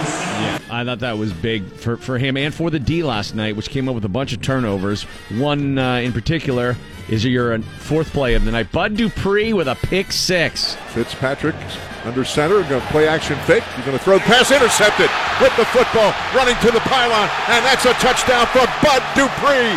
A Steelers special, special defensive play for the second-year man who hails from Kentucky. Set up by McCullers, who was able to get penetration, got in the backfield, got a hand on Fitzpatrick, and Mike, you rushed the quarterback, you put pressure on him, good things happen. Absolutely. Even when Dan McCullers does it. Uh, at number three, get him involved. AB gets his first of the year. Little quick pop to the right flat. Outrunning a man Second. inside the 15, the 20, the 10 is Oh, yeah. Antonio Brown, and that's a 28 yard touchdown. What a move he put on the defender, and he was gone. First since the blow up, second of the year. First since the blow. It felt like he was renewed, right? Yeah. The new AB. Absolutely. That Browns game is a blur. Second biggest play of the game, as far as I was concerned. James Conner iced it for us last night. Held on to the ball, no fumble this time, Mike. And uh, he, he ratcheted off a couple of big runs there on the last drive to help secure it for the Steelers. Gets the play underway and the handoff to Conner. Conner gets through the line of scrimmage. Wheels and deals 35 40, 45 50. Tackled from behind at the 48 yard line by Jordan Whitehead. Two former teammates engaged in combat. Yeah, a couple pick guys. Big run for James Conner. He ended up with just about 100 yards total last 95. night. Okay. 60 yards rushing. Is that what he ended up with? I think it was 61 and 34. Okay. And your number one play of the night, come on, how could it not be? Vance McDonald. Absolutely greatest. trucking over Connie. He's back. Fires it to an open man, and running up the field is Vance McDonald. Vance McDonald runs over a man. He's at the 40, the 35, the 30, the 25, the 20, the 15, 10. Touchdown. Vance McDonald completely ran over strong safety Chris Conte and then just zoomed up the left sideline. Yes, that's right. And the Steelers hold on for the 30 to 27 victory last night. A big one. They're 1 1 and 1 now heading into Sunday night against division rival Baltimore. That's a Sunday night game. Week 4 of the NFL here on DVE an 8:20 kickoff. Coverage beginning at 4 p.m. here on your home of the Steelers, DVE. One uh, statistical note amid all the minutia, and there's a ton of it, but this one's pretty cool. Uh, that was the 107th regular season win for the Mike Tomlin, Ben Roethlisberger coach quarterback tandem. That ties Chuck Noll and Terry Bradshaw for the most in Steelers history. Wow. That is the third most in NFL history. Wow. And these guys are going to catch Don Shula and Dan Marino, who have 116 for second place. Maybe, if not this year, then next year. Uh, they're not going to catch Bill Belichick and Tom Brady, who are at 197, including one this year in three tries. but that's a that's a significant number. Yeah, that's impressive. Thanks to Cam Heyward, Charlie Batch, and Gene Steratore, whose segments are, are just great. I love mm-hmm. talking to Gene Steratore each Sorry week. for ruining your coffee, Gene. I know we just started yelling at him, which is okay. That's fine. That's just muscle memory. That's how you Yeah, communicate with referees. you know. I got a few basketball bones to pick with him too, but we'll save that for another time. That can be it for another time. Tomorrow on the show, Jeff Conkle returns, Mr. Wednesday.